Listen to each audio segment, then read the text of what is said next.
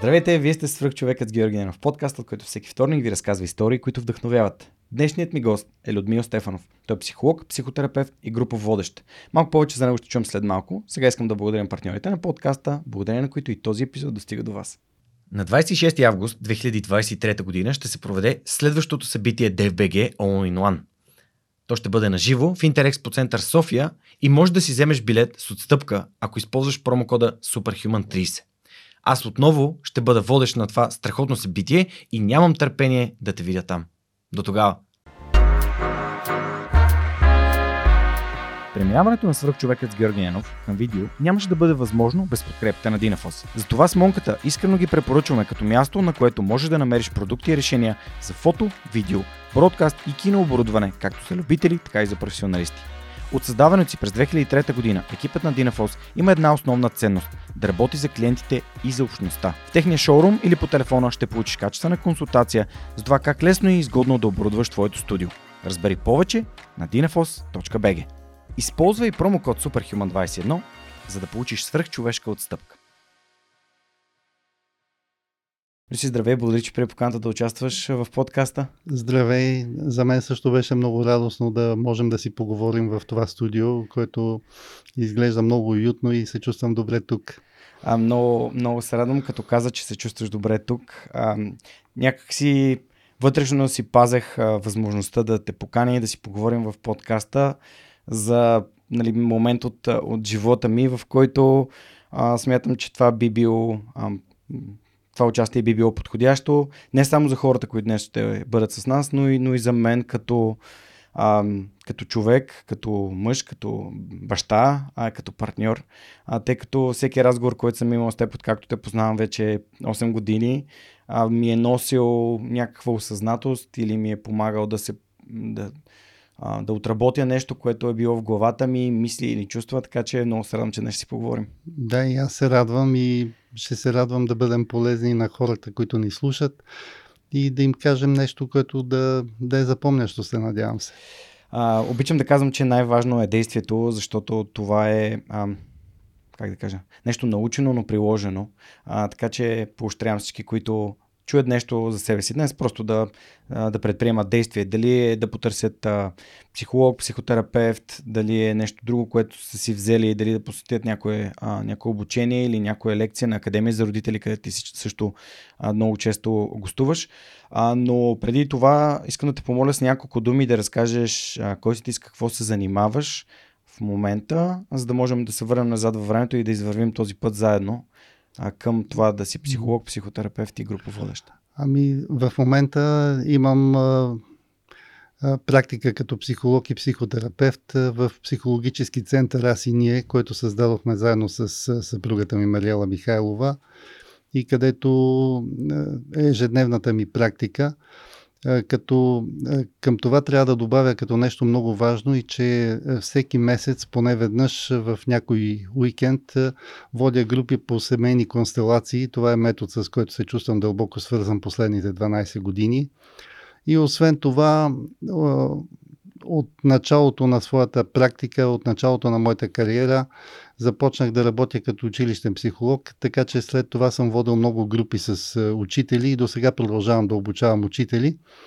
А ми се случва понякога да водя семинари в сферата на бизнеса, защото и това не ми е чуждо. Така че обучавам хора в така наречените меки умения. Работа в екип, презентационни умения, публично поведение, такива неща, които служат на хората, за да, да могат да представят себе си, идеите си, да упражняват влияние върху другите и така. А, да упражняват влияние върху другите. Тук веднага сещам за Челдини а, книга, която бих сложил на второ място след 7 навика на високоефективните хора в моя живот. Тя е влиянието на Челдини за това как а, хората използват а, подходи, за да създават, да създават влияние, но и да разпознават, когато някой се опитва да създаде влияние върху тях. Така че се радвам да си поговорим по тази тема. Да, разбира се. А, добре, Люси, всъщност едно от нещата, които така ми се иска да дам и като контекст за този разговор, за хората, които ни слушат, е, че а, ти всъщност си бащата на Неда, на моя партньор. А, ти си дядото на Катерина, а, Мгм. нашата дъщеря. И именно това беше момента, в който си дадох сметка, че един разговор, който е свързан с психологията, с чувствата, с работата над а, емоциите и, разбира се, някои от най-важните и предизвикателни емоции са тези на родителите. Смятам, че много добре биха се а, свързали в този разговор. Ако в някакъв момент а, сметнеш, че моите въпроси са ам, по-скоро а, свързани с терапевтична работа, ще се радвам да не да го маркираш, да кажеш, че как, какво е добре и какво не е добре да се, ам, как да кажа, да, да, да става динамиката на разговора, за да Мгм. а, дадем така съвсем по автентичен, непринуден начин ам, да предадем усещането на един а, ценен за осъзнаването на неща в живота, за които не сме си давали сметка разговор. Аз, освен това, че станах дядо, което за мен беше супер новина и а, си дадох сметка, че ако не бях станал а, сега дядо, а, вече идваше момента, в който щях да почна да мрънкам. Хайде бе, няма ли да, да, да ме направите дядо? Това, което се случи тази година с това е, може би, това е най-голямото събитие за годината, разбира се, но за, но за мен и за Мариела е голямо събитие това, че и Ангела стана студентка по психология в а, Софийски университет. И за нас е особено радостно и това като, е, като новина. Изобщо имаме много семейни събития тази година. А, иск, Родителски събития. искаше ми се много да отбележа, че всъщност сестрата на Неда, Ангела, е прията психология, защото цялото семейство е свързано с психологията. Мгм. А, както ти сами отбеляза, че практиката ви е съвместна с Мариела, че ам, сега а, не да превежда обучение по психология и така нататък. Но Това всичко е а, много така интересно. До- Допреди да се срещна и да попадна в а, вашето семейство по един такъв индиректен начин, а, психологията беше много далечна от мен. А, имал съм някакви усещания за емоци... емоционална интелигентност и разпознаване на, на чувства, но никога не съм работил с тях и а, това, което срещнах, нали, изпитах с а, не да общувайки, а, много ми помогна да развия себе си. Така че бих се радвал, ако по някакъв начин дадем ам, осъзнавания в тази посока на, на хората, които ще бъдат днес с нас. Ам, добре, нека да започнем от там. Ти си от Перник. А, знам, че си искал да бъдеш, а, да бъдеш пред философия, но а, да се върнем още една идея назад. Какво те интересуваш като, като, като дете, като ученик? А, какво си представяше в бъдещето? Как виждаше успеха за себе си? Мислил ли си в, в тази посока? Като дете, всъщност, за мен ключовия авторитет във връзка с професионалното развитие е бил баща ми, който беше минен инженер и главен механик на мини Перник. И аз смятах, че това да бъдеш инженер е върха на, на човешкото достижение, така да се каже. Учих в минен техникум в Перник с идеята да продължа този път. Обаче в втори курс, когато бях в техникума, това е равностойно на сегашното 10 клас, просто разбрах, че в града един млад човек, студент по философия, Райчо Радев се казва, е създал един сократовски клуб, диалогичен клуб, в който се обсъждат най-различни неща и се волнодумства, така да се каже. Общо взето говореха се там неща, които за предишното управление не изглеждаха добре, не изглеждаха лицеприятни. И а, фактически, когато попаднах в този философски клуб, аз изведнъж а, усетих, че съм намерил себе си. А, най-вече с а, това, че в основата на философстването стои удивлението, очудването от, от света. Когато гледаш на света философски, ти не можеш а, да приемеш, че нещата просто са такива, ами започваш да рефлектираш защо са такива. Започваш да ги изследваш. И тогава, фактически в този философски клуб, аз попаднах в едно състояние на духа, в а, което сега спонтанно ми идва да нарека философска лудост. А, Просто, когато се смееш, да речем, започваш да рефлектираш защо когато се смея ми е смешно, издавам точно този звук, а не някакъв друг. Започваш да рефлектираш върху всичко, да го изследваш, да, да не го приемаш просто така като нещо обичайно, нещо обикновено. Изведнъж света става необикновен, става обект на очудване. И фактически това ме насочи към идеята да, да уча философия, да кандидатствам философия, обаче пък тогава философията беше с много по-висок бал от психологията, нещо, което сега изглежда немислимо. Сега психологията е с най-висок бал в Софийския университет и там се влиза изключително трудно. Но тогава беше обратното и ме приеха психология. И аз от началото малко съжалявах и даже исках и да се прехвърля философия втората година. А, обаче, а, като, докато учех психология, попадна в ръцете ми въведение в психоанализата на Зигмунд Фройд. Нали? И когато прочетох въведение в психоанализата, аз разбрах, че това е моето нещо, в смисъл такъв, че изведнъж се оказа, че хуманитарното знание не просто може да, да обяснява, не просто може да те кара да се удивляваш, ами може да е насочено към промяна, т.е. да направиш живота на човека, който е труден, да го направиш ценен, да го направиш такъв какъвто той би искал, за да бъде щастлив. И според мен това изигра голяма роля в моя живот. Но и още преди това си спомня много ясно как още докато бях ученик и в Сократовския клуб, в списание Съвременник имаше едно много дебело списание, в което освен художествена литература, поезия, разкази, публикуваха и такива хуманитарни статии. Там прочетох една статия от един гешталт терапевт, на който не му помня името, просто това е било много отдавна, в която той обясняваше как в гешталт терапията се тълкуват сънищата. И това така ми се е запечатало, тази статия така съм я изял с всички букви, а, че аз в момента всички стъпки, които са описани в тази статия, ги използвам в собствената си практика, която работя с сънища, използвам тази технология.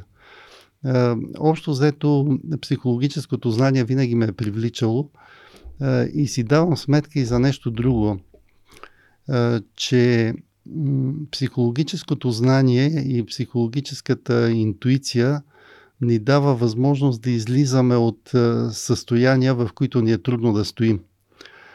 Да речем, когато бях малък, доста бях много страхливо дете. Просто се страхувах от тъмното, от какво ли не. До такава степен, че като бях пети клас, да речем, си спомням много добре, че като се прибирах в къщи, влизах през вратата с обрян гръб в едната рамка, за да мога да гледам какво има пред мене, да не би някой да влезе заедно с мене зад гърба ми. Или като си влизах в стаята, от вратата скачах на леглото, защото си фантазирах, че може да има някой под леглото и да ме хване за кръка, нали, такива неща. И в един момент обаче започнах да си казвам, всеки път, когато ме хване страх, започнах да казвам имената на нещата, от които се страхувам. Примерно убийци, бандити, вещици е, и така нататък. Всичко, от което ме беше страх, започвах да го, да го експонирам в думите. И, и установих, че това по някакъв магичен начин изчиства страха. И, и всъщност за мен това е едно интуитивно такова психологическо поведение, психотерапевтично поведение, насочено към самия себе си. И разбира се, сега си давам сметка колко по-ценно е, когато това изчистване чрез думите и, и чрез споделянето става пред лицето на друг човек, пред лицето на терапевт. Е, като разбира се какво е това да, да имаш лицето на терапевт – да имаш лицето на терапевт, е, това означава да стоиш е, по един е, много безпристрастен начин, да стоиш в позицията на наблюдател и в позицията на човек, който е отворен да чуе всичко, което му се казва, без, без предубеждения. Така, аз обичам да казвам, че психотерапевта е водач, който не знае къде отива. Това е моята дефиниция за, за психотерапевт. Защото психотерапевта не си наумява къде ще те води. А, той по-скоро те изслушва и стои като едно огледало, което ти дава обратна връзка за това, което се вижда в него. И освен това ти дава пространство да бъдеш себе си. Не ти натрапва собственото си разбиране, не ти натрапва собственото си мнение, а те оставя да бъдеш себе си. Но за да достигнеш до това да бъдеш едно такова празно огледало, да си изисква доста така вътрешен път, бих казал. Така. Тук зачеркна няколко много, много интересни теми, за които си мислих, че искам да поговорим. А, на първо място обаче искам да те върна за назоваването на страховете. Mm-hmm. А, всеки един от нас има страхове.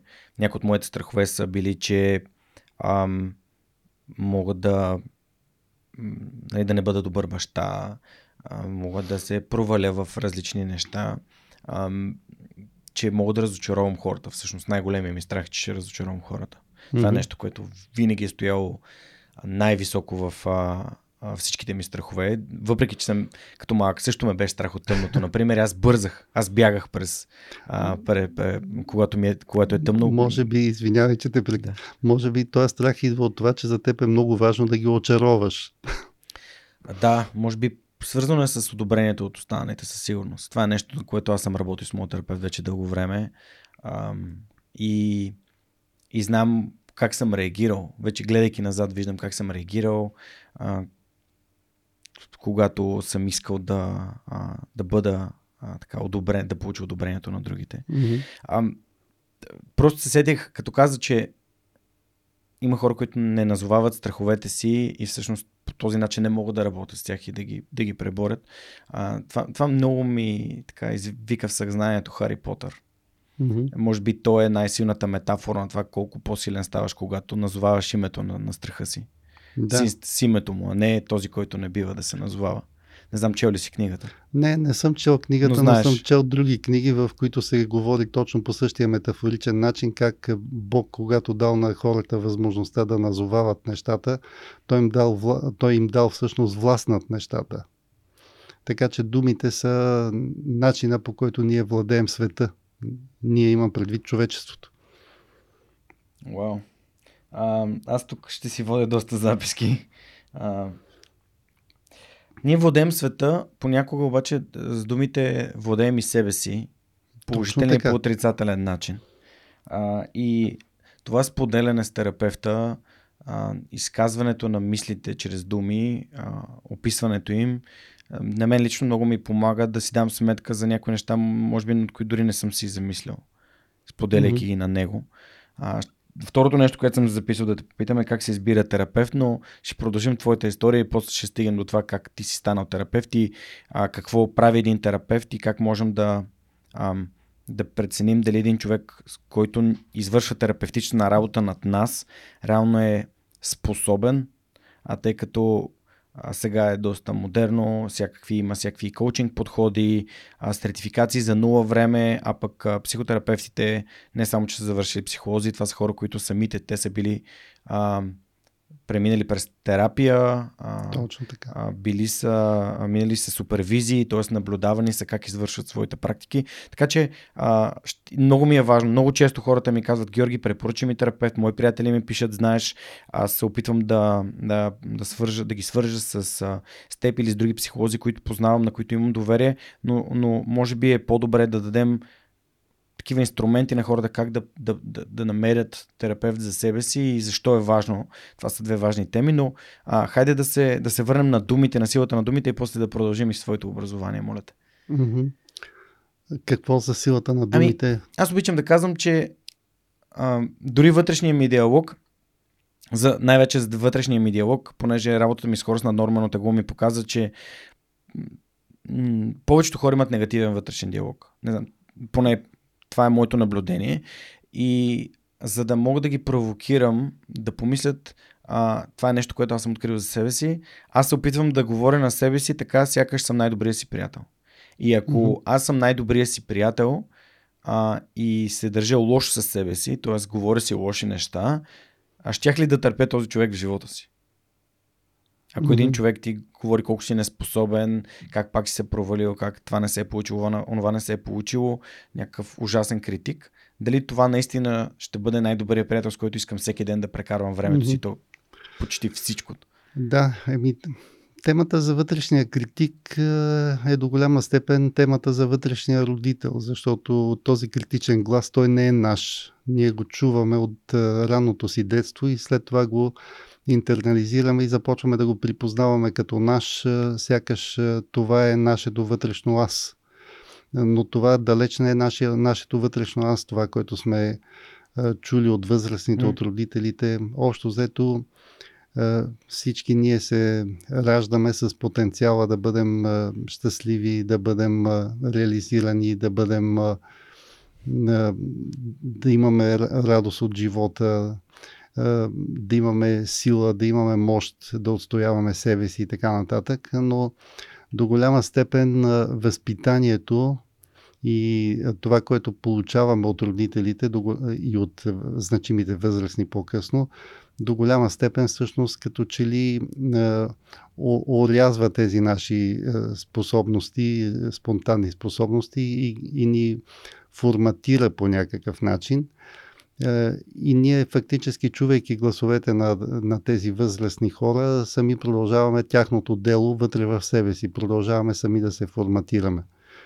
И поради тази причина, според мен, основната задача на психотерапията и на психологията като наука, която подкрепя всички тези процеси, е да ни върне към това, което сме, да бъдем себе си, в крайна сметка.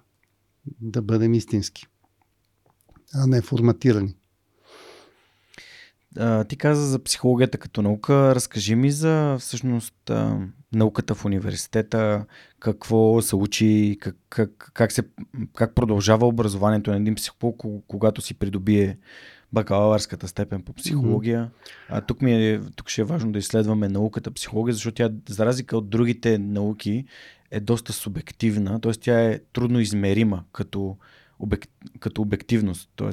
резултатите не са а, едно и нула, не са да и не, не идват mm-hmm. в а, а, експерименти, които са абсолютно съпоставими и така нататък. Така че ми е ми, честно казано, аз си мисля, че това се отнася и за всички науки, защото откакто съществува квантовата физика, е ясно, че самия обект се променя, променяйки се наблюдателя. Когато се смени позицията на наблюдателя, самия обект се променя по някакъв начин. И, и тази субективност е част от е, устройството на света, според мен, до голяма степен. Е, сега, психологията от моя гледна точка като, като наука, като университетско знание, е нещо изключително ценно, защото на първо място смятам, че когато човек е завършил една университетска програма обучителна и се е дипломирал, той има в главата си отворени чекмеджета, в, която да, в които да се пълни информация. И според мен, ако ги нямаш тези отворени чекмеджета, информацията стои много разпиляна вътре в теб и ти не знаеш как да я подредиш и откъде да я вземеш. Тоест, университетското познание, университетското пребиваването ни в университета ни прави способни да, да работим с информация, да я търсим, да откриваме, а също така и да продуцираме, например, да пишем, да създаваме някакви наши текстове, да защитаваме наши позиции. Така че това е основното, което се случва в университета. И разбира се, след това човек не може да спре да, да учи, особено ако е в сферата на психологията. Аз смятам, че сега вече в която и да е сфера, ако спреш да учиш, няма как да се развиваш. Но по-нататъка за мен е било важно това, че съм попадал в много групи, където сме правили тренинги за така наречените меки умения. След това съм имал възможността сам да опитвам и да не да опитвам и направо да ги правя нещата. Също така за мен от изключително голямо значение има попадането ми в школата по позитивна терапия, където доста съм учил. И освен това, която ми много ми импонираше с това, че това е една школа, която много се базира на, на, на приказките, на историите, на, метафорите, в които човек намира себе си. И общо взето, кое е било важно според мен за моето личностно развитие, развитието ми като професионалист, за мен е било важно това, че всичко, което съм научавал, веднага съм започвал да го опитвам. Абсолютно веднага съм започвал да го опитвам и съм, а, а, когато съм получавал някаква опитност в а, тренингите, на които съм ходил, аз веднага съм си правил групи в училище с деца, с учители.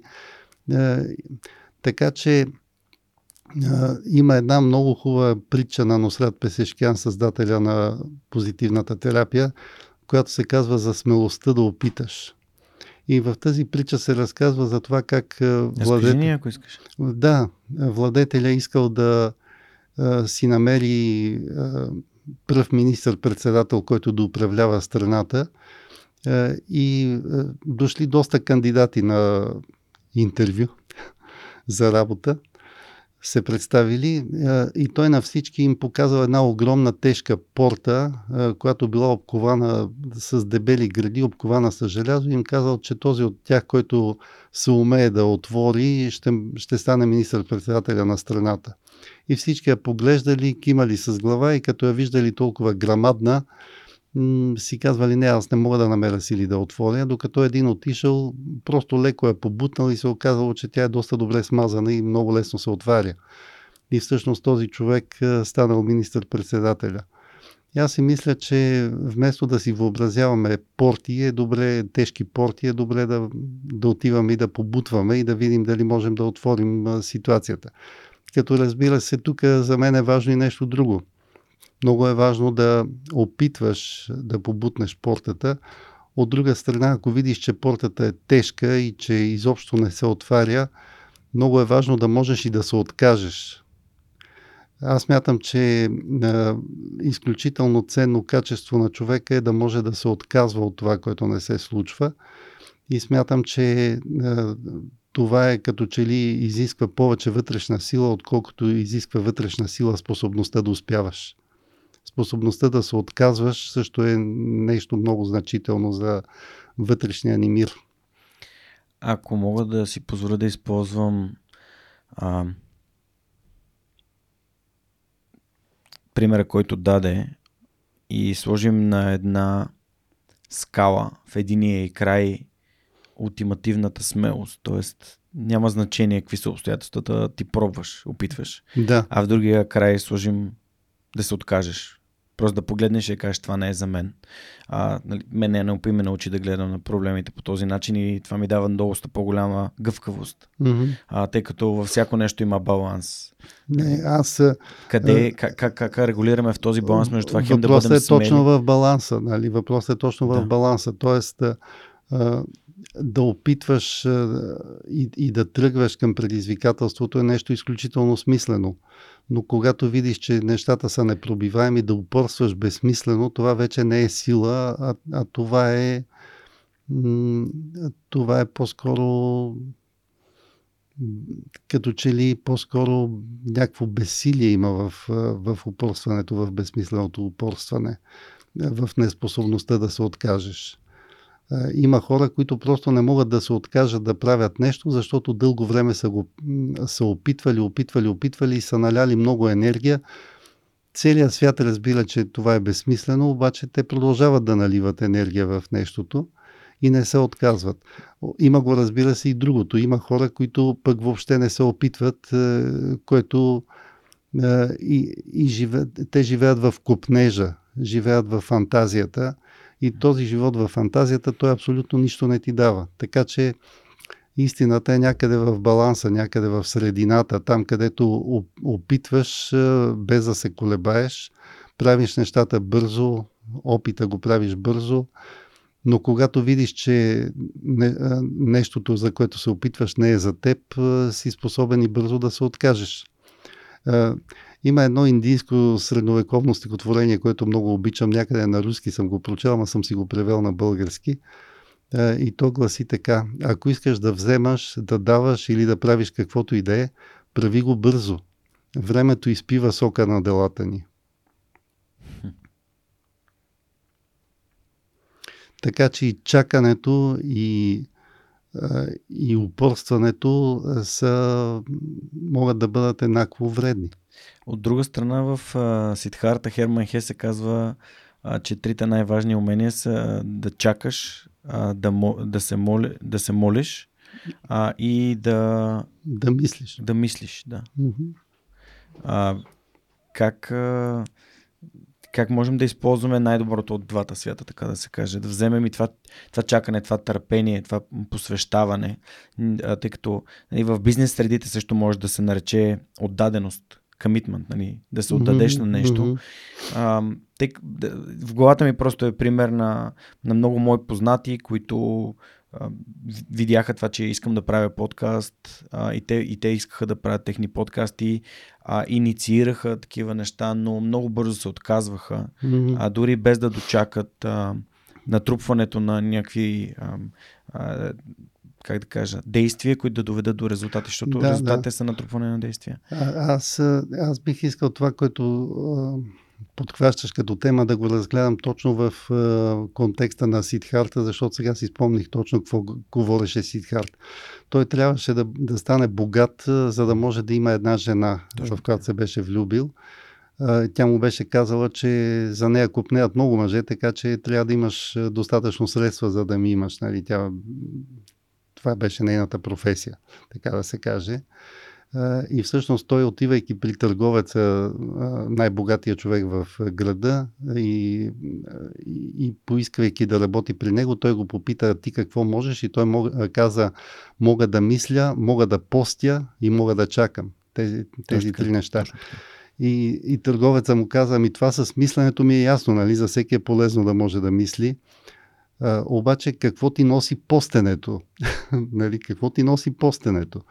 И той казва, постенето ми носи това, че е, когато се правят сделки, е, много хора са готови да, да направят сделка на всяка цена, само за да не гладуват и, и са притиснати от опасността, че, са, че ще обеднеят, че ще гладуват и така нататък и са готови да, да приемат всякаква оферта, стига, стига да има сделка за тях. Докато аз мога да постя месеци наред и да ям една паничка или една шепа лист на ден и за мен този натиск не, не е валиден. Фактически какво, какво ни кара да не следваме мечтите си? Това, че може да умрем от глад, ако ги следваме.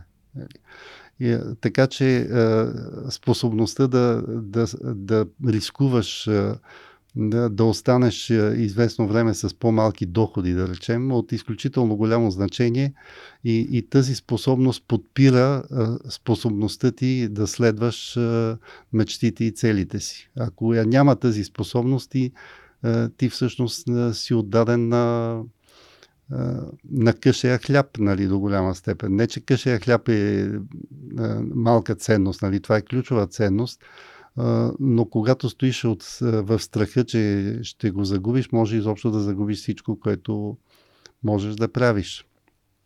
Да. Аз, между другото, си спомних сега, като заговорихме а за, за нещо. Чакането?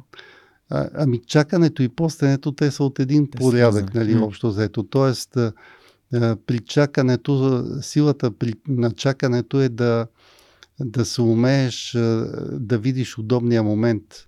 Между другото, в психотерапията, например, е от изключително голямо значение да можеш да чакаш удобния момент, да чакаш верния момент. Защо това е важно? Защото когато човек е работил в тази сфера, застава срещу теб клиента, казва ти някакви неща за себе си и, и ти може да имаш веднага концепция какво е добро за него. Нали? И тази концепция да е вярна, това имам предвид, да не е някаква измислица, да не са твоите контрапреноси, нали, които прави много често в тази сфера. Тази концепция може да е вярна, но човека отсреща да въобще да не е готов да чуе това, което му казваш. Затова е важно а, думите да бъдат казвани в точния момент. И затова е необходимо да, да чакаме да чакаме все едно като да дойде до нас правилната информация, да я обработим и след това да я върнем в точния момент. Така че чакането е от много голямо значение също да. Прекъснахте нещо, искаше да кажеш, като те върнах на чакането. А, а за, за постенето, за постенето говорих. Просто се сетих как с Мариела преди 12 на години си отворихме кабинета. Аз до тогава ние се занимавахме и с бизнес, освен че се, имахме реализация като групови водещи най-вече. И, и аз много се притеснявах как така от бизнеса ще отида в, в това поле и, и, и търсехме уж да си наймем офис, обаче някакси не се решавах. И в един момент Мариела ме попита, ти всъщност какво чакаш? Кога ще се почувстваш готов? И аз си назовах една цифра каква, от сума в банковата си сметка, която бих искал да имам, за да се чувствам готов. Нали. Тук е темата за постенето, нали разбираш? Uh-huh. И тя като чу за какви пари говори, какви пари искам да, да имам като резерв, за да тръгна в това нещо, тя каза, аз съм до тук, аз тръгвам сама. На другия ден аз вече бях заедно с нея и фактически като че ли аз бях човека и който е, намери офиса в имот БГ, в който започнахме. Но е, ето това е, аз мисля, че всеки от нас е, изпитва нуждата от е, способността да пости. И в случая, понеже аз я нямах, това, което ми компенсира тази липса, беше натиска на партньора. И то, това не е натиск, а това е просто желание да бъдеш заедно с някого. така. Това май ни върна в началото на разговора да назовеш страха си. Да назовеш страха си, точно така. Точно Защото аз си спомням, когато аз пък се връщах от Германия а, и казах на не, не да аз имам еди колко си спестени пари. Тя каза, ще се справим, аз съм с теб. Mm-hmm. А при мен сработи по-скоро знанието, че тя подкрепя това, което правя. Не ме осъжда, не иска да си търся mm-hmm. работа, тя подкрепя тази идея, тази штура изключително невероятна идея да, да правя подкаст и това да бъде нещо, което правя. Аз си мисля, че за мъжете е от изключително е, висок приоритет е, това да осигуриш е, прехраната, благосъстоянието на, на семейството. И фактически, ако нямаме тази подкрепа от партньора до нас, ние никога няма да се аз мятам, че ние никога няма да, да се втурнем след мечтата си, ако нямаме подкрепата на партньора до нас, просто защото считаме за, задъл... за задължение, откакто свят светува, да донесем в къщи улов, благосъстояние и така нататък. Нали? Това е нашата задача, която ни е дадена от природата. Да. За да не го нашите близки. Точно така, да. А, добре, как си намери първата работа? Ти си работил като училищен психолог. Разкажи ми как ами... един психолог си намира първата работа и в конкретния случай как ти успя? В конкретния случай аз бях а, първо учител в едно училище. Директ в... учител? Да, да, учител. Ага. Учител. А, като а, когато аз завърших, имаше разпределение. Трябваше да отидеш някъде, да разпределяха те да работиш някъде. И аз отидох в инспектората в Перник а, и се оказа, че там а, моите бивши учители от а, техникума са вече шефове на инспектората. Нали, а, курсовия ми ръководител беше шеф на инспектората, а заместник директора беше заместник шеф на инспектората. И аз говорих с тях а, и те ми предложиха да стана възпитател в а, общежитието на техникума, което се намира точно срещу нас. Просто трябваше да пресичам само улицата. Обаче аз точно поради тази причина много добре знаех обстановката в общежитието и когато ми казаха да съм възпитател, аз си спомних възпитателя, който тогава, когато бях ученик, беше там. Той беше един намръщен човек с пръчка. Нали.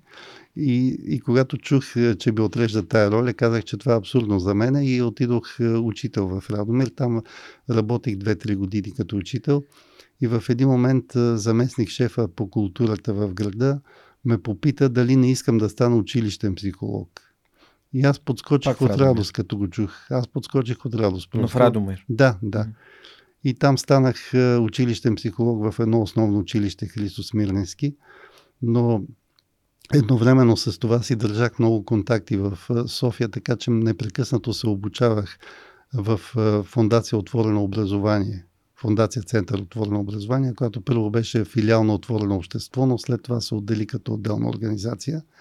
И фактически там съм участвал в много тренинги, в много обучения, които след това веднага съм пренасял и в училищната си практика. Абсолютно всичко, което съм учил в този момент, съм го пренасял моментално в, учи, в училищната си практика. И за мен това беше много голяма възможност. Да речем, не бих подценил и това, че в училище, като училищен психолог, попаднах и в една програма Философия за деца, където, когато ме върна към старата ми любов, която никога не е представала всъщност, философията. Е, и в тази програма се обучавахме за това как да водим философски дискусии с деца, четвърти клас. Беше изключително ценно. И тогава написах и една книжка, която се нарича Философско четиво за деца, в която има много истории. Изобщо аз много обичам историите, да ги разказвам, пък и да ги пиша. И а, така, а, всъщност след това се преместих в едно училище в Перник, а, като в Перник пък а, трябваше да измервам училищната готовност на едни деца първокласници. Какво значи училищна готовност? Има едни тестове, които измерват училищната готовност на, на децата, като тези тестове измерват нивото на личностната ти зрелост от една страна, от друга страна такива фактори като фината моторика, да речем, защото, защото училищната готовност не е само интелектуален конструкт не е достатъчно да можеш да четеш, е, да смяташ и така нататък и да, се, да кажем, че си готов за, за първи клас, защото там в училище попадаш на различни видове отношения и ти трябва статус на зрелост, за да можеш да се справяш с агресията, с натиска, с е, това, че попадаш в среда, където си далеч от мама и татко. Освен това, фината моторика защо е важна? Това да можеш да си закопчаваш копченцата, да можеш да си връзваш връзките, това е част от фината моторика. Защото при писането се иска фина моторика. Нали? И ако ти нямаш добре развита фина моторика, в един момент, колкото да си интелигентен, започваш да се чувстваш аутсайдер. Започваш да не можеш да правиш това, което другите правят. И това са важни такива неща. И фактически в това училище искаха да направят класовете да са равностойни, да не се паднат в един клас само деца с високи способности, в други по-низки, някаква такава идея. И с директорката се заговорихме, аз си казах, че съм училищен психолог и тя каза, о, така ли?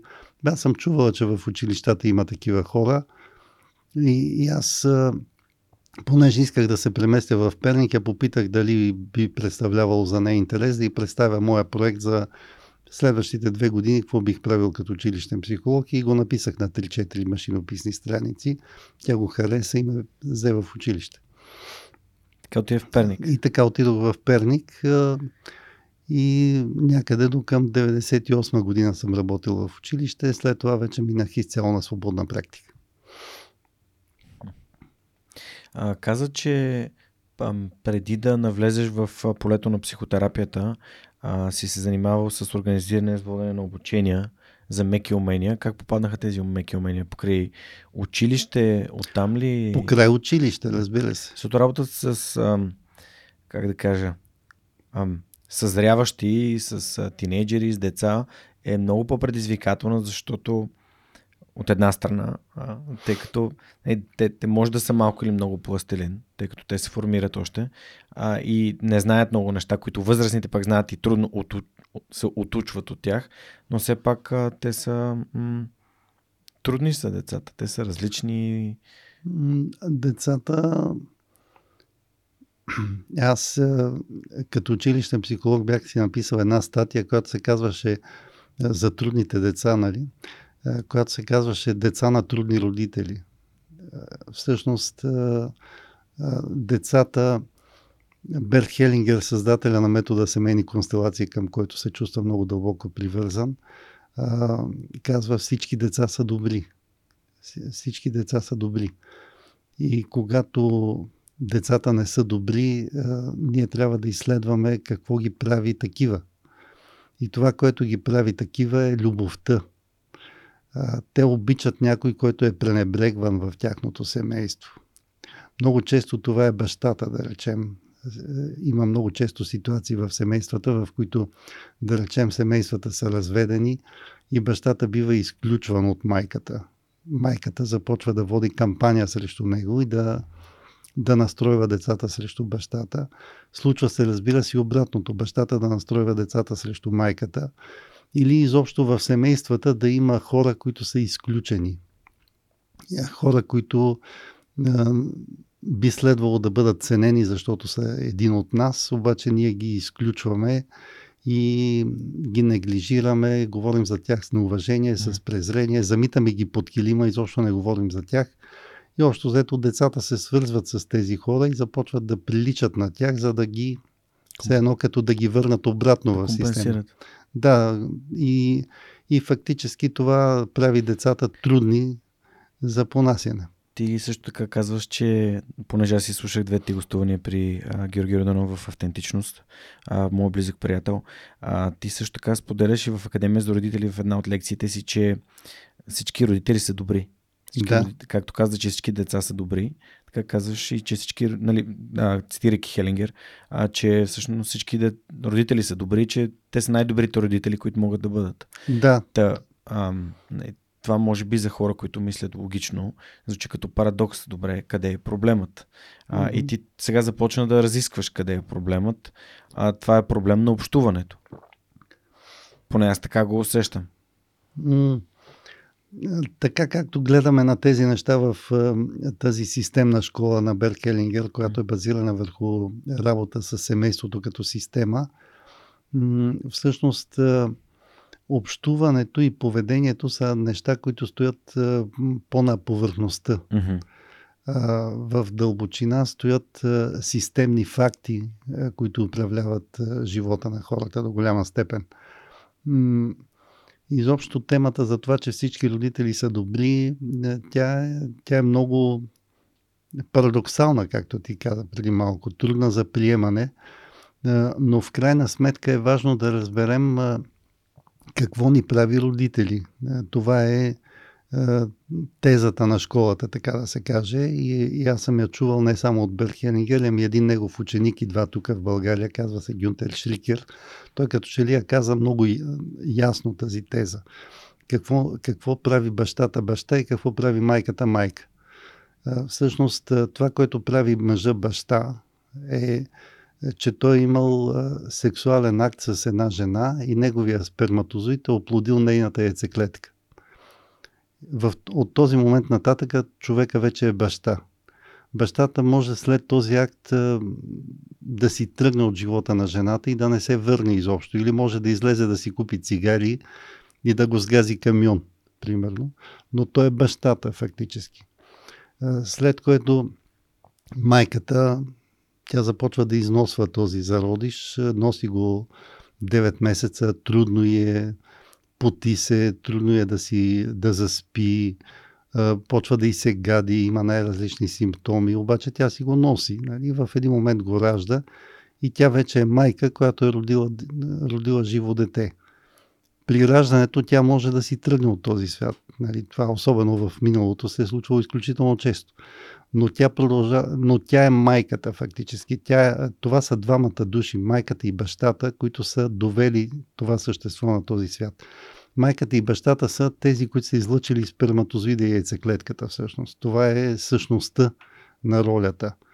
А това, че след това същите тези хора ти дават подслон, дават ти храна, дават ти образование, дават ти грижа непрекъснато и така нататък, това вече са допълнителни екстри, които може да ти ги даде някой добър човек, така да се каже.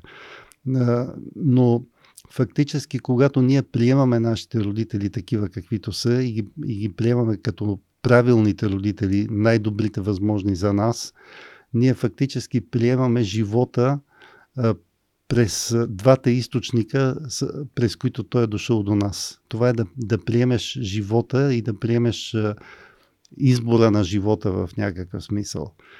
Защото много често ние под предлог, че родителите ни примерно са ни се карали, били са алкохолици, да речем, турмозали са ни, или просто не са ни обръщали внимание, или са предпочитали да, друго дете пред, пред нас, примерно нашия брат, нашата сестра, или са ни навирали в носа децата от детската градина, които са по, по-добри от нас и така нататък, сравнявали са ни. Изобщо правили са хиляди грешки, така да се каже. Ние под предлог, че те са правили хиляди грешки, започваме да ги отхвърляме и покрай това отхвърляне, ние няма как да не отхвърлим и а, живота фактически, който те са ни дали. Много е важно да приемаме родителите си като източниците на живота и да ги приемаме като, като едно цяло фактически. Mm. А, защото а, това е тяхната основна функция, че са ни дали живот. И а, когато са ни давали живот, а, те нито са добавили нещо от себе си, нито са извадили нещо от е, живота, който е дошъл до тях е, и те са ни го предали на нас. Живота е дошъл до тях от е, много далече, фактически. От много далече. Ние не знаем живота откъде е тръгнал. Ние не знаем живота откъде е тръгнал. И общо взето в този метод той ми резонира много с това, че там се мисли много мащабно. Не, не се мисли на дребно, а се мисли за големите неща това е метод, който ни свързва с темите, с теми като там, където се сблъскват живота и смъртта. Тези най- най-значими теми всъщност управляват нашия, нашия живот. Например, на мен ми се иска да дам пример, за да стане ясно на хората. Да речем, да вземем една такава съвременна болест като работохолизма – има много хора, които са работохолици mm-hmm. и като казвам, че това е симптоматично за много хора, е, има много хора, които освен, че са работохолици и блъскат непрекъснато и те не могат да се приберат в къщи и не могат да заспят, ако не са си довършили работата, пък тя няма свършане, както знаеш. Е, общо взето, те стават трудно за, трудни за понасяне на околните, защото искат и от другите да не подгъват краки непрекъснато и те да, да се трудят и да блъскат. И в един момент работохолизма може да, да съсипе социалната ти среда, да съсипе твоето лично щастие и щастието на околните хора. И много често се оказва, в практиката си това го имам като много примери, много често се оказва, че да речем това, че ти си работохолик, е свързано с живота на, на твоя прабаба, която е загубила съпруга си по време на войната и след това е трябвало да блъска, за да отглежда петте си деца. И тази прабаба, тя е успяла, тя се е справила много добре и това е било изключително смислено, обаче тя задава една ценност, която отива и към баба ти, която отива и към майка ти, която идва към теб. Нали? И, т.е във времето на войната това е било изключително смислено поведение. Mm-hmm. Но сега във времето на мира това е едно безсмислено поведение, в което ти изсушаваш собствения си живот и живота и на, на околните хора. А, така че м- тази форма на любов фактически е нещото, което ни движи, за да бъдем едни или други в много по-голяма степен, отколкото способността да общуваме, поведенческите умения и така нататък. Ти засегна а, семейните констелации. Ще стигнем от там как този метод се появява в, в, в, в твоя живот, в твоята практика. Една щастлива случайност от пропуснато обучение а, и подарък. А, да, да. Ваучер подарък, но а, искам да те върна на, ам, на момента, в който ти разказа за за позитивната терапия и всъщност попадането и защо решаването на това да, да се отдадеш на, на това да станеш терапевт. Ами, аз не мога да си спомня нещо конкретно за позитивната терапия, защото съм се обучавал в различни школи, mm-hmm. в краткосрочна и в НЛП. Просто за мен идеята да се, да се направи нещо е от ключово значение. Не е важно да разбираш нещата само и да ги осъзнаваш, важно е нещо да се направи. И, и според мен психотерапията подава ръка на хората, които са зациклили в нещо, да направят е, крачка напред и след това да продължат сами.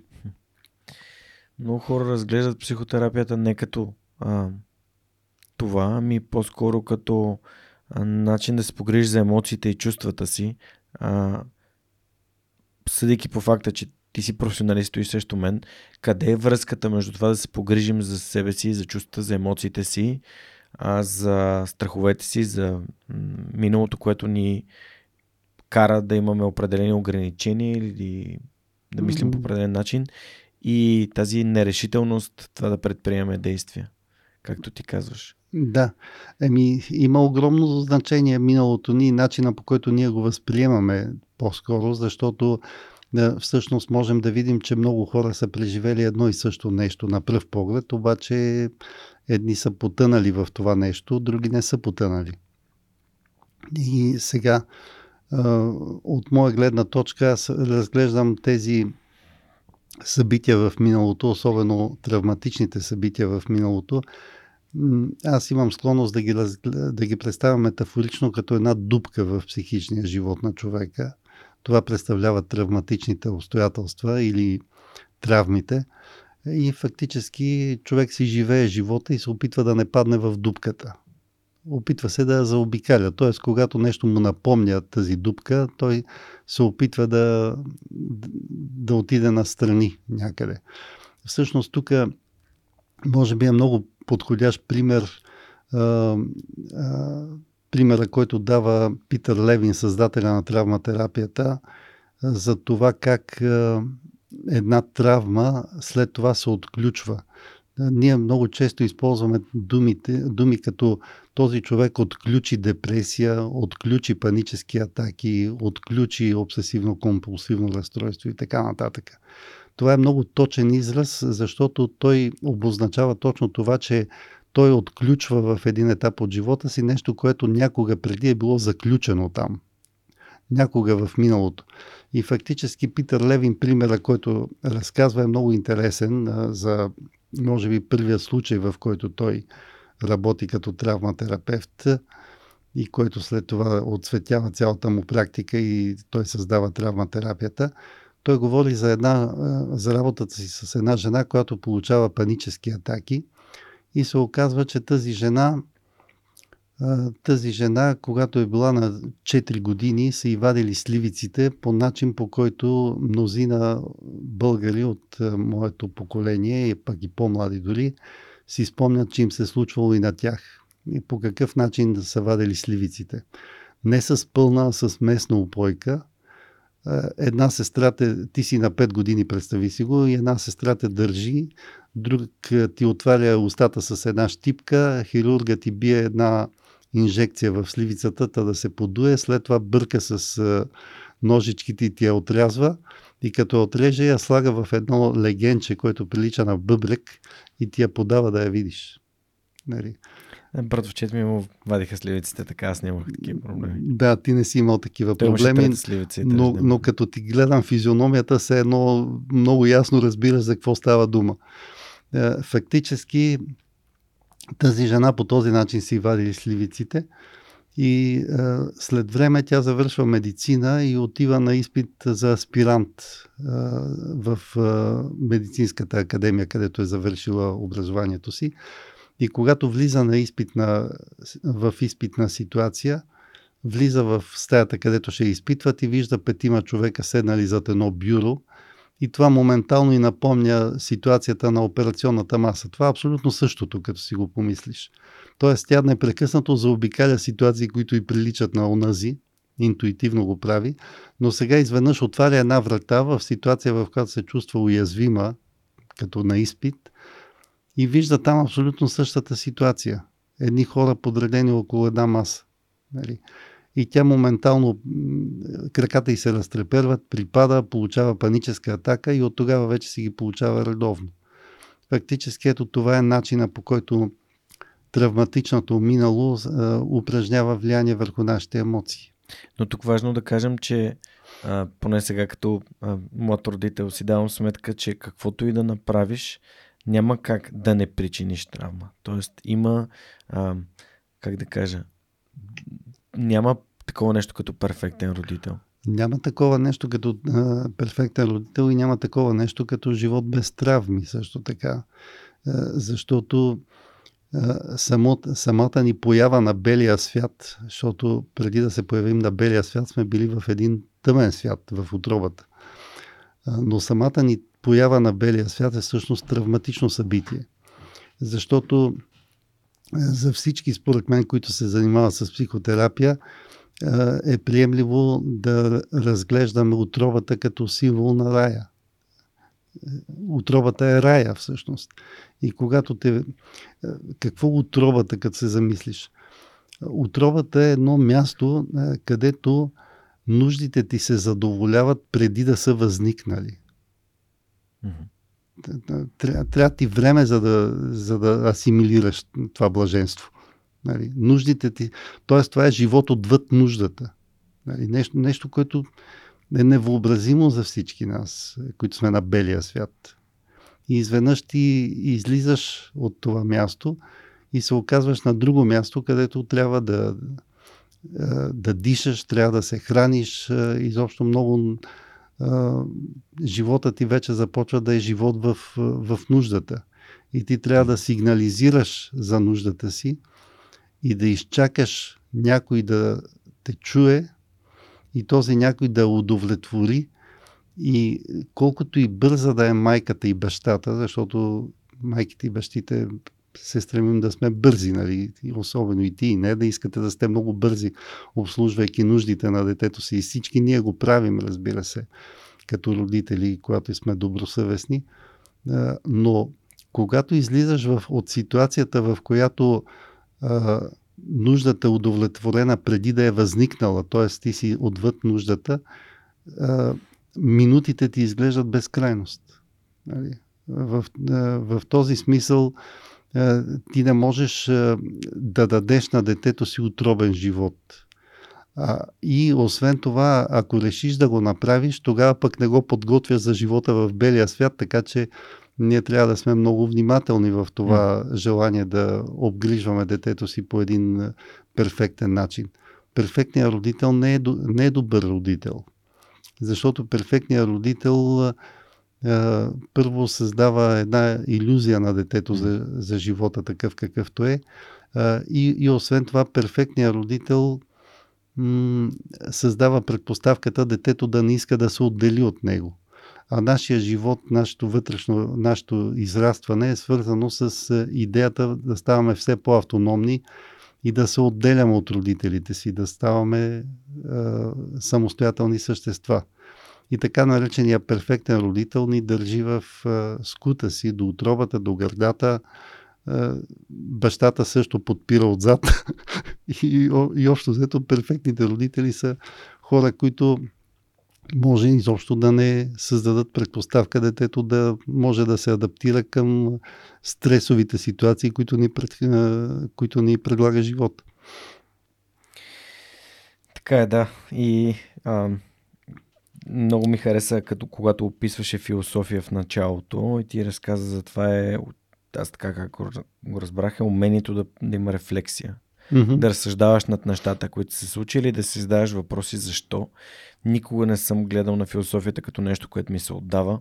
Едно единствено нещо си спомням от цялото ми цялата ми а, гимназия, свързано с философията, и то беше едно обяснение на парадокса на Сократ с две кръгчета, едно по-голямо, едно по-малко, че колкото по-малко кръгчети, толкова по-малко досек имаш до околния свят и съответно толкова по-малко mm-hmm. неща знаеш, че могат да се объркат и изобщо.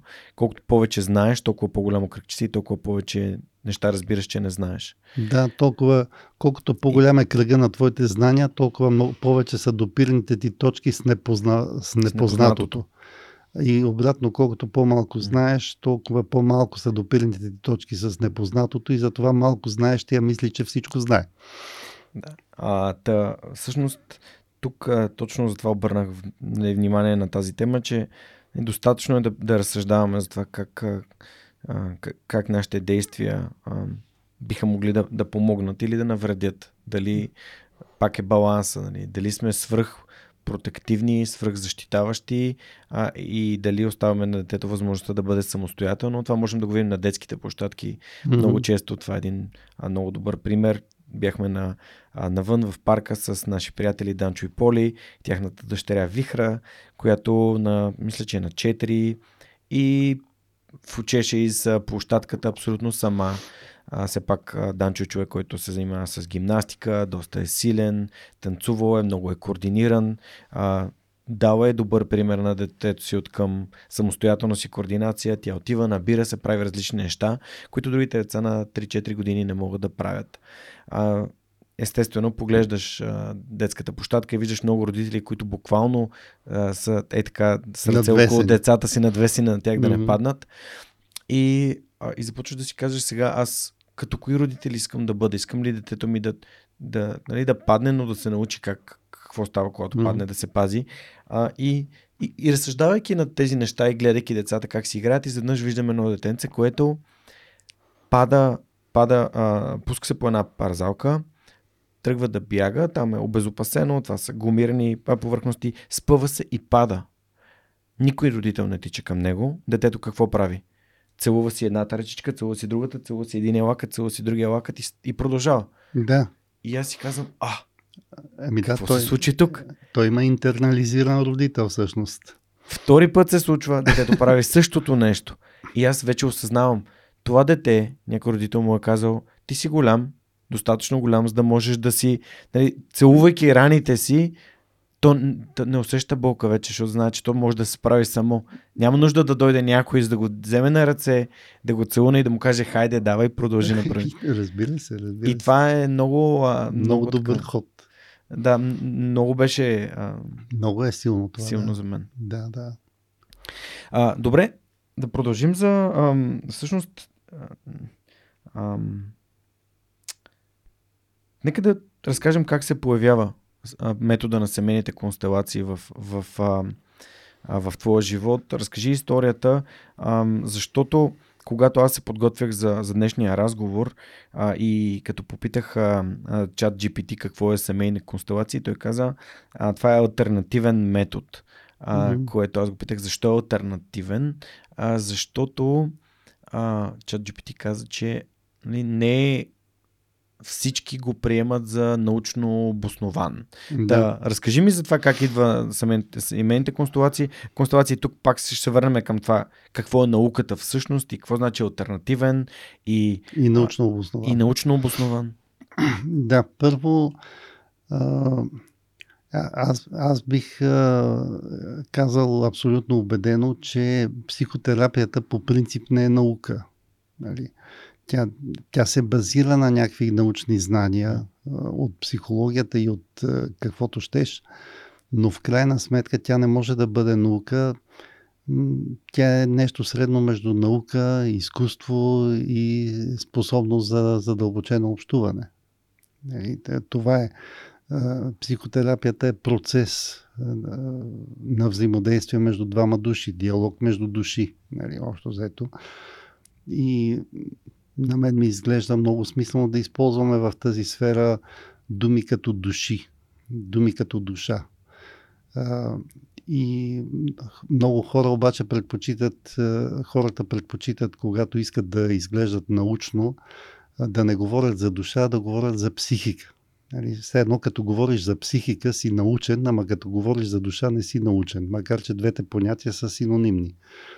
По същия начин, между другото, когато искат хората да изглеждат научно и да звучат стабилно, не говорят за общуване, а говорят за комуникация. За да, да изглежда някакси, някакси по-инженерно изглежда комуникация. И, и, и това дава някаква тежест на думите ти. Така че първо аз не смятам, че и психоанализата е наука, нито смятам, че транзакционния анализ е научен, нито смятам, че някоя друга школа е изцяло научна, просто защото психотерапията е нещо, е, нещо много по-събирателно, нещо много по-холистично, бих казал, от науката изобщо. и в този смисъл да се говори за альтернативност на метода не ми изглежда уместно, защото mm. И другите школи представляват альтернативни методи. Така, от една страна. От друга страна, аз самия съм много дълбок противник на това да бъде да бъдат заклеймявани или да бъдат така въздигани в култ каквито и да било методи, защото в крайна сметка, пак казвам, това, което се случва на полето на терапията е диалога между двамата. Между терапевта и клиента или между групата и терапевта. Mm-hmm. Така. В този смисъл сега има, разбира се, във връзка с семейните констелации, има и такива фактори от сорта, че а, сякаш а, се свързват с нещо езотерично, с нещо ирационално, с нещо странно. Но искам да ви кажа, че, да кажа на теб и на всички, които ни слушат, че а, същото нещо се случва на полето и на психоанализата, да речем. Аз изпомням, когато дойде 10 ноември и, и хората започнаха да упражняват всякакви частни дейности и съм виждал табели по улиците на София, а, които гласат а, следното. Екстрасенс, психоанализа, ясновидство. нали, на, много, на много хора и психоанализата им изглежда по този начин. А, така че за мен това, което е важно като критерий е какво се случва в крайна сметка в живота на човека. Дали Тоест човек... екологията. Е, е, екологията, това в НЛП е наречено екология. Нали? Какво, да, какъв именно, е резултат? именно какъв е резултата, да проверим какъв е резултата. А, и, и аз лично не съм, не съм абсолютно убеден, че в резултата от една психотерапевтична работа може да бъде до край научно измерен, изследван и така нататък. Разбира се, аз се опирам на много концепции. Далеч съм от мисълта, че, че се опирам на някакви ирационални фантазии, които спонтанно ми идват на ум в момента. А, обаче мога да разкажа и ситуации, в които, да, в които нещата са необясними. Mm. Да речем, а, а, преди доста време ходех в една фитнес зала и там собственичката ми сподели, че напоследък а, започнала да налита на сладко, тя така се изрази. И за нея това, че е качила 400-500 грама е нещо пагубно, защото тя усеща тялото си по един много дълбок начин. Нали? Хората, които се занимават с, фитнес и с а, работят с тялото си, те, те го усещат mm. по един много дълбок начин. И за нея това, че е качила 4-500 грама, беше доста сериозно.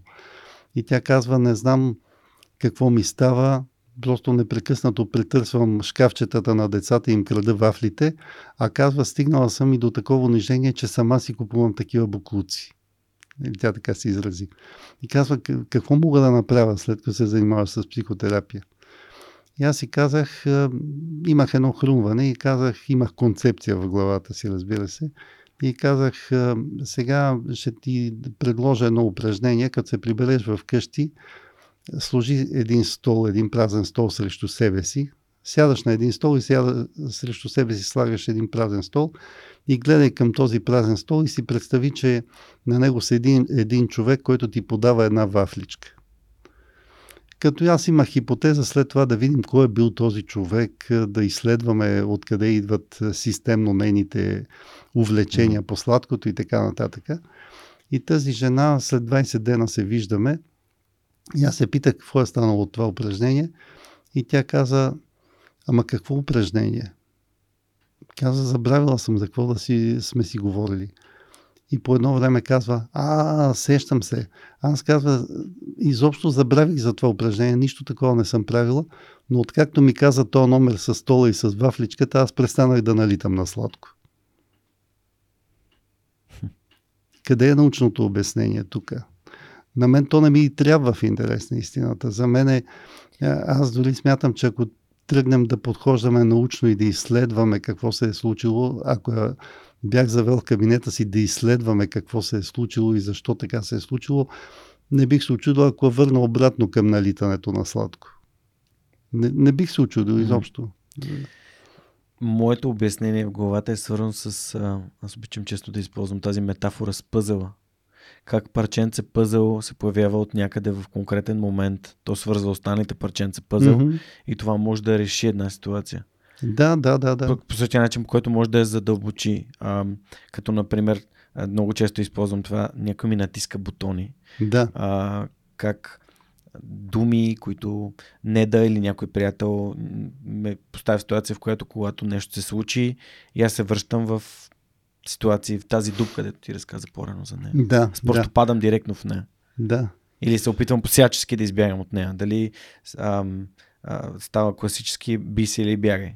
Или, влиз, mm-hmm. или влизам в конфронтация, mm-hmm. или просто бяг, избягвам от ситуацията. А, да, това няма научно Не, обяснение. Все но... пак искам да кажа, че аз много обичам на хората да обяснявам всъщност. Когато застана пред група, която е дошла да съботно-неделните ми семейни констелации, аз обяснявам на хората философията на метода, която е създадена от Берт Хелингер. Mm-hmm. Обяснявам им това за изключените хора в системата, за които говорех преди малко. Обяснявам им това колко е важен реда закона за реда в системата, иерархията в системата. Е, защото много хора нарушават този закон за реда, е, който е формулиран от Берхелингер и който се знае отдавна, разбира се, но той ги е дал нещата много систематично, много сбито, много есенциално, така и можеш да ги можеш да ги обозреш в а, много ясни а, с много, много ясни думи са изказани. А, според този закон за реда или за иерархията в семейната система не сме равнопоставени, а има иерархия. И тази иерархия е много ясна. Тези, които са дошли по-рано в системата, имат преимущество пред тези, които са дошли по-късно. Или стоят по-високо иерархично от тези, които са дошли по-късно.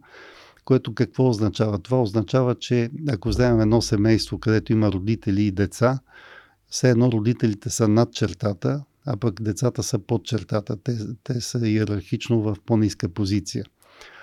Кога този закон е нарушен? Защото това звучи малко, mm-hmm. как да кажа, деспотично, може би звучи на някои хора, когато го чуят, че родителите стоят по-високо от децата.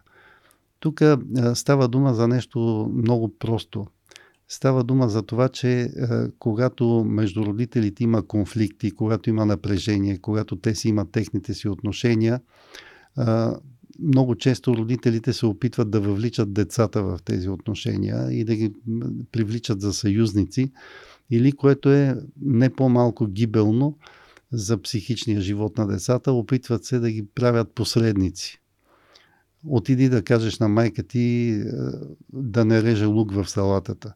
Отиди да кажеш на баща ти да, не, да изхвърли буклука. Е, просто защото те не могат да си говорят. В този момент са сърдите един на друг и използват децата за, за посредници. Когато детето отиде при баща си и каже, татко, мама каза да изхвърлиш буклука, бащата го поглежда по един зверски начин, буквално. Поглежда го свирепо, защото в този момент е, той е скаран с майката и го поглежда така, както би погледнал майката, ако дойде тя да му го каже. И обратно. След Детето това става представител. Детето става представител а, на, на другия а, и, и носи и носи незгодите от позицията на другия пред очите на партньора си, фактически. Mm-hmm. Така че детето без да знае защо му се стоварва върху главата една враждебност, за, към която то не, не принадлежи, няма нищо общо с нея. И поради тази причина всеки път, когато ние се опитваме да въвличаме децата в нашите отношения, ние нарушаваме закона за реда и децата ни, децата ни все едно се качват над чертата – много деца се чувстват големи спрямо родителите си. Много деца си позволяват, примерно, да ги съветват да се разведат, да им дават акъл как да живеят и така нататък. Mm-hmm. Например, като Спри да пушиш. Да, спри да пушиш. Или Това някой... го имам с моя баща. Mm-hmm. Когато си дадох сметка, че не мога да бъда родител на баща си и не съм на нивото му да говоря, Да. нещата много се успокоиха. Да, да, разбира се. Разбира се. Това е. Когато се стремиш да бъдеш родител на баща си, всъщност на нивото на душата ти нямаш баща. Защото мястото на бащата не е пред тебе да го възпитаваш нали, и да го получаваш, а то е зад тебе. Да се облегнеш на него като на една стена, на която можеш да се облегнеш. Но когато искаш да го получаваш, искаш от него да, да му казваш как да живее или примерно развели са се родителите, бе намери си друга, що не си намериш партньорка или някакви е такива неща. Изобщо децата много често са склонни да вземат такава позиция, да спасяват родителите си, да ги получават, да им да правят някакви неща за тях.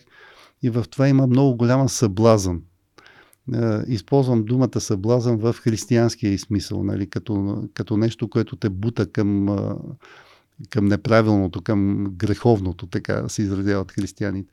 Има голяма съблазън в това да си по-голям от родителите си, но, но когато си застанеш в тази позиция, ти не получаваш от тях.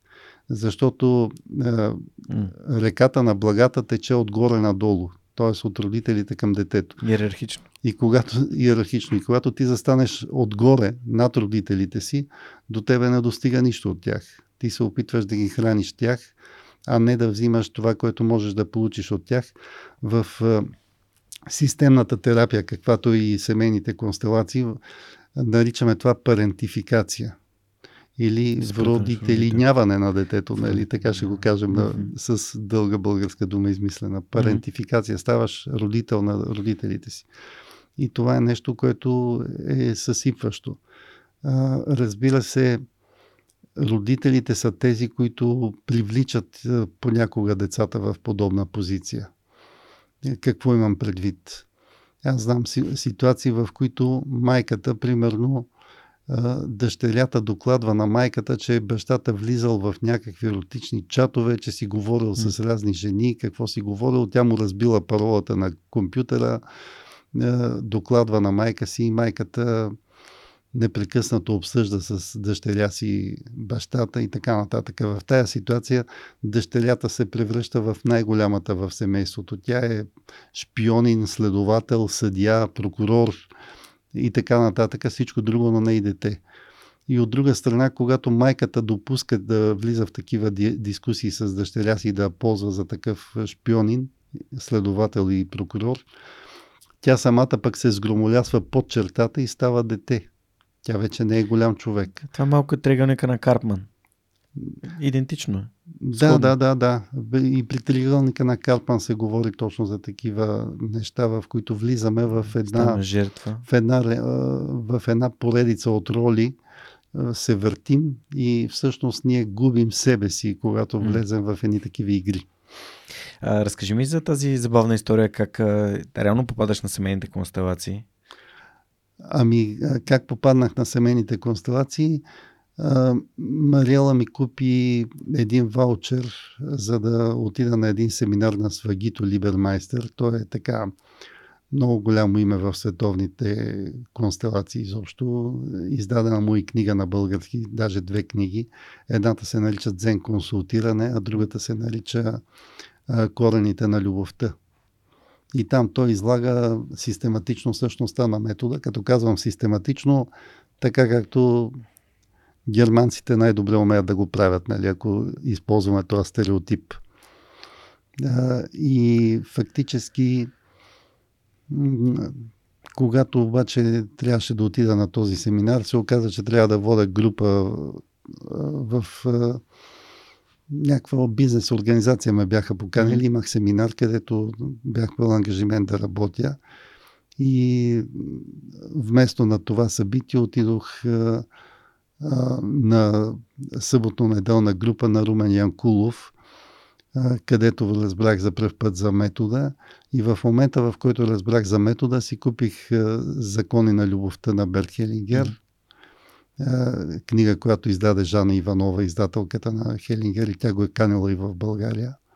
да идва и му е личен приятел, дори бих казал, Жана. Купих си тая книга.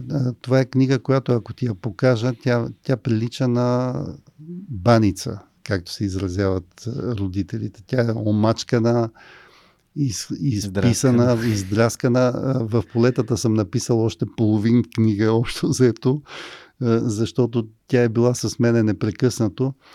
И веднага след като се запознах с метода семейни констелации, започнах в обученията, които водя в социалната. Тогава водех едни обучения в социалната сфера към една организация Надежда и домове за децата. Тази организация Надежда и домове за децата имаше мисията да закрива огромните домове, в които стояха деца, и да ги от една страна да ги насочва към приемни семейства, които да ги отглеждат в семейна среда, а също така работеше много и за превенция, т.е. бедните хора да не изоставят децата си, а да продължават да се грижат за тях, защото в България, за съжаление, го има и до сега този, този феномен, хора да изоставят децата си, просто защото не могат, примерно, да си купят печка Нали, за съжаление това все още го има. И фактически тази организация много ми даде пространство да водя такива обучения в всички областни градове съм водил такива групи, в които ключовата идея всъщност на моето обучение беше свързана с това, че не е възможно един социален работник или един възпитател или един човек, който се грижи за едно дете – да бъде адекватен, да има, да има път към детето, да има връзка с детето, адекватна връзка, любяща връзка с детето, ако няма място в сърцето си за неговите родители. Искам да ти кажа, че тази идея звучеше революционно за тези хора. А това е типична хелингерианска идея. Нали, аз ти описах какво са родителите за, за човека според Хелингер и неговата школа. Това са хората, през които живота е стигнал до теб. И затова ние нямаме, ние нямаме избор дали да обичаме нашите родители или да не ги обичаме. Ние винаги ги обичаме по някакъв... И дори когато ги ненавиждаме и говорим срещу тях, ние по някакъв начин искаме да им покажем любовта си. Нали? По някакъв симптоматичен, много често начин им доказваме любовта си. И така или иначе, за тези хора, които идваха там от социалните служби, хората, които се занимаваха с този процес на деинституционализация, на разформироване на тези огромни домове и наместването на децата в семейна среда.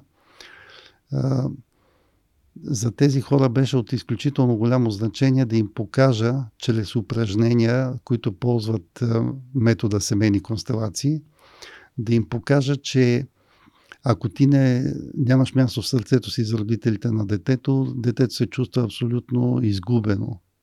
Е, и аз ги научих да уважават е, клошарите, които ровят костите за буклук, е, тези, които са си изоставили децата и се и ги виждаш да пияни да се търкалят в канавката, нали?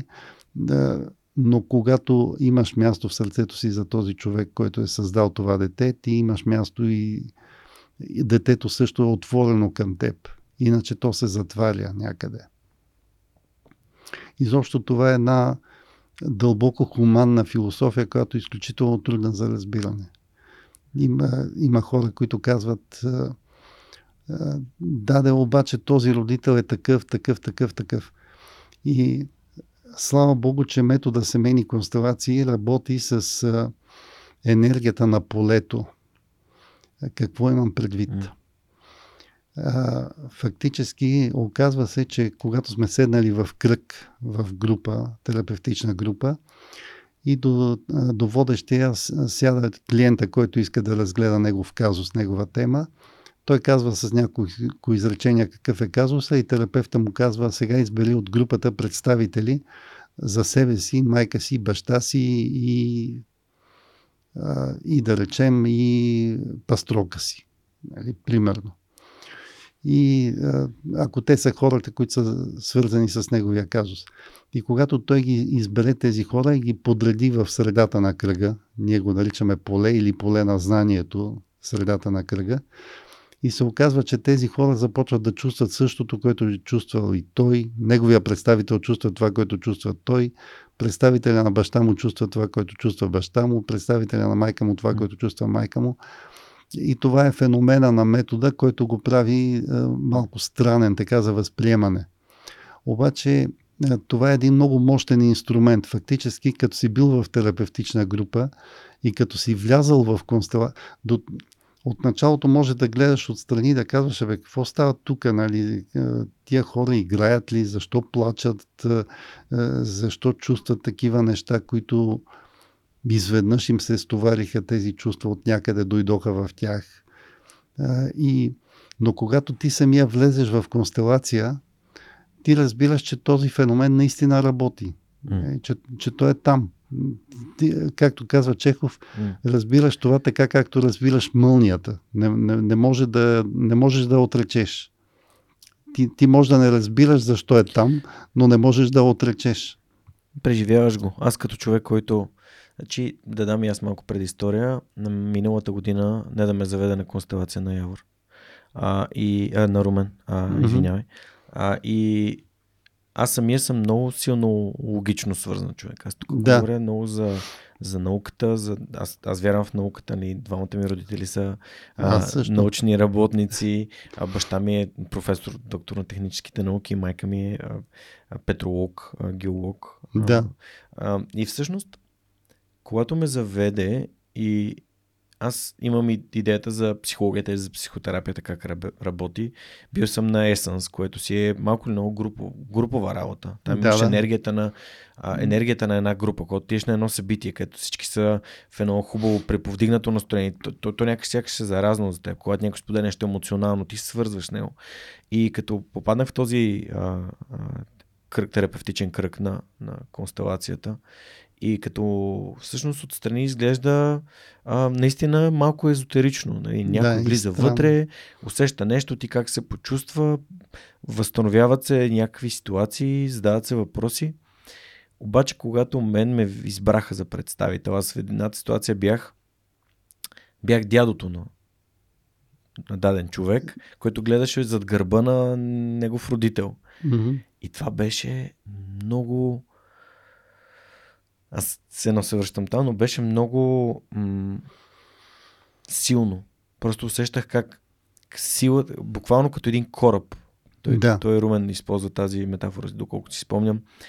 Не, а, тази енергия, която идва от твоите родители, е като вятъра, който трябва да опъне платната. Той, е- да. Усещах тази тази положителност на това да си, да си дядото, да, а, да, да окоръжаваш, да подкрепяш. Не знам как, как стана, но беше много, много силно. Изведнъж усети какво е, какво е това, което живее този човек, всъщност, когато ти спрямо, спрямо детето си, без значение дали го е познавал, виждал, дали е починал преди това да се появи или не. Абсолютно, абсолютно. Интересното е, че това човек го преживява дори ето в твоята ситуация ти никога не си бил дядо, нали? обаче си го преживял стоейки в констелация. Както и аз, между другото, за която за първ път попаднах в... Когато ми избраха за представител, ме сложиха да представлявам дядо на, участ... на клиентката, която работеше своя тема. Тя ме постави в полето, заведеме на една точка и каза, ти си дядо ми, сложи срещу мен една жена и каза, това е баба ми. И аз усетих колко неистово мразя тази жена. Просто ненавиждах цялото си сърце, убийствено мразих. И виждах, че е взаимно. И, и просто нямах никакво съмнение, че това не са мои чувства към този човек, а че това са чувствата на бабата на клиента. Аз, аз нямах никакво съмнение в това нещо. Фактически, поради силата на това поле на знанието, както го наричаме в, в констелациите, за мен беше възможно в социалната сфера да направя такива демонстрации от сорта поставям изваждам двама души от групата и казвам, вие сте изоставените, две изоставени деца. Изваждам други четирима, които казвам, ти, вие сте родителите на едното дете, вие двамата сте родителите на другото дете. И срещу тях поставям един представител на социалния работник или на човека от системата, който се грижи за тези деца. И, и аз му подавам фрази. Аз му подавам фрази, като в групите ми, между другото, имало много корави мъже от сорта на полицаи, които, е, както знаеш, е, трудно се отдават на чувствата, защото работата им е такава, че Хаси се разчувствал, Хаси се разпаднал. И общо взето тези фрази даже сега мога да ги кажа, да разбере и шити и публиката за какво става дума. Застава социалния работник срещу децата и казва, първо им подава уважителни, неуважителни фрази към родителите, а след това уважителни фрази към родителите. Първия път той им казва, деца, вашите родители са недостойни хора. Те ви създадоха безотговорно и след това ви захвърлиха в тази институция и аз съм тук, за да ви спася. Нали? Това е изключително неуважително към родителите и заставаш позицията на спасител. А, и когато прозвучат тези фрази, просто аз виждам как то, то се вижда отстрани, как представителите на децата просто замръзват. Езика на тялото се променя веднага. Да, абсолютно. Чувстват се атакувани много, много надълбоко и когато ги питам какво чувстваш ти, те казват, е, чувствам се като в нищото, в вакуум, нямам път нито напред към този човек, нито назад към родителите, абсолютно съм увиснал и не, и не искам да живея буквално. В следващия случай е, подавам други фрази. Казвам, представителя на социалния работник казва на децата, деца, аз уважавам вашите родители, те ви дадоха живот, но не можаха да се погрижат за вас. Затова сега аз ще се погрижа за вас от името на вашите родители. Нали? И, и тогава, когато питам децата как, как се чувстват, какво искат да направят, техния афинитет е да отидат да се гушнат в този човек. Нали? А, така че а, зачитането на този, който е дал живота е от изключително голямо значение и за социалните работници, и за хората, които осиновяват деца. Mm. Нали? Но виждаш колко е висока е тая летва. Двете думи, които ми идват на ум, са любов и признание. Mm-hmm. И то е любовта като това, че е нещо положително. А, и признанието, че нещо, това нещо се е случило. Тоест, Точно то е достойно така. и го е имало. А, и а, всъщност нали, децата са рожба на любовта, а, било то а, физическа, било то каквато идея, нали, между Разбира двама. се, разбира се, да. Аз, особено за осиновителите, да речем, да. това също е много да. висока топка за, за осиновителите да, да признаят биологичните родители mm. на децата, родителите на децата. Те стоят много често в такава надменна позиция спрямо тях. Виж какво правя за теб, което родител... Да, виж, те са те изоставили, нали, така нататък. Но ро, така позицията на осиновителя, ако е реалистична, трябва да е далеч по-смирена. На, на твоята майка и беше дадено да зачевам, на мен не ми беше дадено да зачевам. Съдбата на нея го даде, на мен не го даде. И затова се възползвам от подаръка, който съдбата е направила на нея и продължавам нейното дело. Тя те роди, аз те отглеждам. Това е нещо е, много по-заземено. Е, когато мисля за тази тема за осиновените хора, аз е, обичам да използвам такива изрази от сорта, когато гледаш към рождените си родители и към осиновителите си, от едните получаваш ероса, това е енергията на живота, а от другите получаваш хляба. Нали? Това е енергията, която подхранва живота. Фактически те са много дълбоко свързани, mm. но за да можеш ти да се усещаш добре в ръцете на своите осиновители, ако си осиновен, е необходимо те да имат място в сърцето си за хората, които са ти дали живот. Отиваме, отиваме към темата как да бъдеш себе си. Това съм си го записал още в началото, като го сподели. А нещо, което смятам, че до голяма степен е отключило при мен това, което на мен ми се случва хубавите неща, които се случват в моя живот и а, работата с а, моят терапевт, работата с общуването, което имам с Неда и така нататък. Всичко това ми е помагало, а, но още малко ще те задържа. А, ти каза за единия закон, който е закон на реда. А, другия закон е, че всъщност... Първо казах и закона за принадлежността, принадлежността. че тези, които са изключени от системата. Да, просто да ги маркираме, че да. принадлежност значи, че това, че ти си бил в тази система, значи, че ти си включен. Т.е. ти не можеш да бъдеш Не можеш да бъдеш изключен. насила изключен. Да. Точно така, да. Не може да изключиш бащата на детето, защото бил пияница. Нали? Общо взето, ако майката държи такава политика, да. Тя лишава детето и от баща, и от, и от майка, реално погледнато, защото детето я ненавижда нея, защото го лишава от баща и ненавижда баща си, защото е пияница.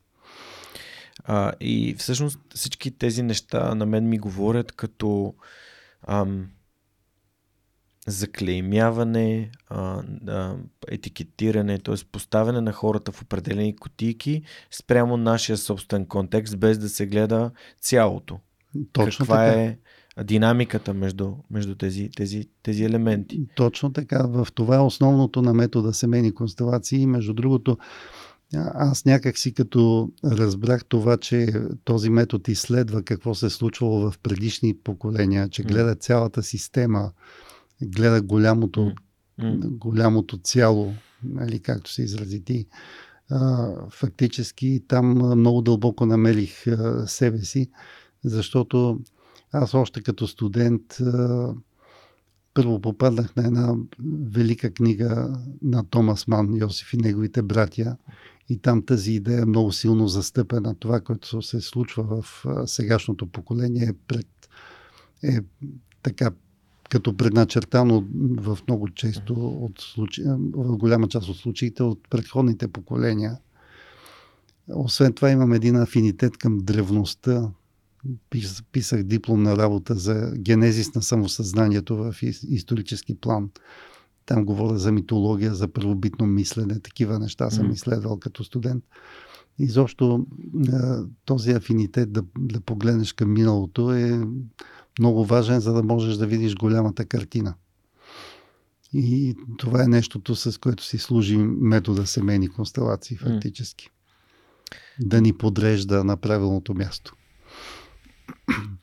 А, Последно нещо, което искам да кажа за, за метода и това, което аз а, изпитах и така получих, а, е, че хората на полето работят с факти. Не mm-hmm. с догадки, не с някакви хипотези, а с факти. Mm-hmm. И това е пак създаването на правилния контекст, което според мен е много важно тъй като аз съм си го откраднал от Тони Робинс, че хората живеят в, а, живеят в а, собствения, си разказ, собствения си разказ за собствените си истории. Да. Те си разказват едни истории, в които си живеят и те си казват това е така. Mm-hmm. А, но ам, фактите са нещо различно. Ето сега ще кажа няколко факта, които биха могли да повлияят на начина по който аз, например, а, получавам неща от, от живота а, преди няколко години разбрах следната история, че а, моят дядо, на когото аз съм кръстен, а, когото се възхищавам и първият човек, от който съм се почувствал прият, mm-hmm. безусловно, а, е човек, който а, е откупил баща си. Отишъл е продал е нивите, а, животните, за да откупи баща си от а, а, възможността да бъде изпратен в, а, в лагер. Mm-hmm. А, Тоест, моят прадядо е бил много богат. Той е бил човек, който е слязъл от Балкана, е започнал да обработва земи, станал е фермер, имал е много а, ниви, а, много животни, а, съответно, изнасил е. А, да, и като и съответ... идва 9 септември 44-та, му да. отнемат тия неща От... и го... Еми, те не му ги отнемат, ами го пребират и дядо ми, а, понеже той е бил страшен шегаджия, се е шегувал с партията нещо и буквално а, дядо ми отишъл да го откупи. Мгм. продал, някакъв адвокат се обадил на дядо ми. Не се обади ми, той отишъл да го търси в Търново, Да, разбрал къде продал е земи. продал малки- земи, за да, за да го откупи обратно Да. и си остават в малката къща, която... Да, А, и така, всъщност, това е нещо, което дали може да се от, отрази, примерно, той е станал баща на баща си, малко или много, спасявайки го. Mm-hmm. правейки нещо за него. И това би могло да повлияе, но това е обективен факт, който се е случил в моето семейство. Не, сега, тук по отношение на обективния факт, Да. от началото още говорихме за това, че е много важно отношението към нещата. Да. Защото ти може, да речем, да си откупил баща си Мгм. А, и, и, и да продължиш да имаш уважителното отношение към него, Да. а не благодарение на мене ти си на този свят жив и здрав и, Да. и свободен. Окей.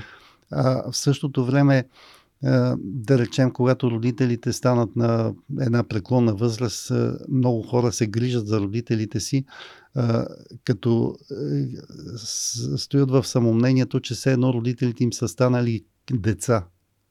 Вече сме си сменили ролите, казват те. Това не е уважително отношение, в крайна сметка. Значи важното е да, да запазваш респекта.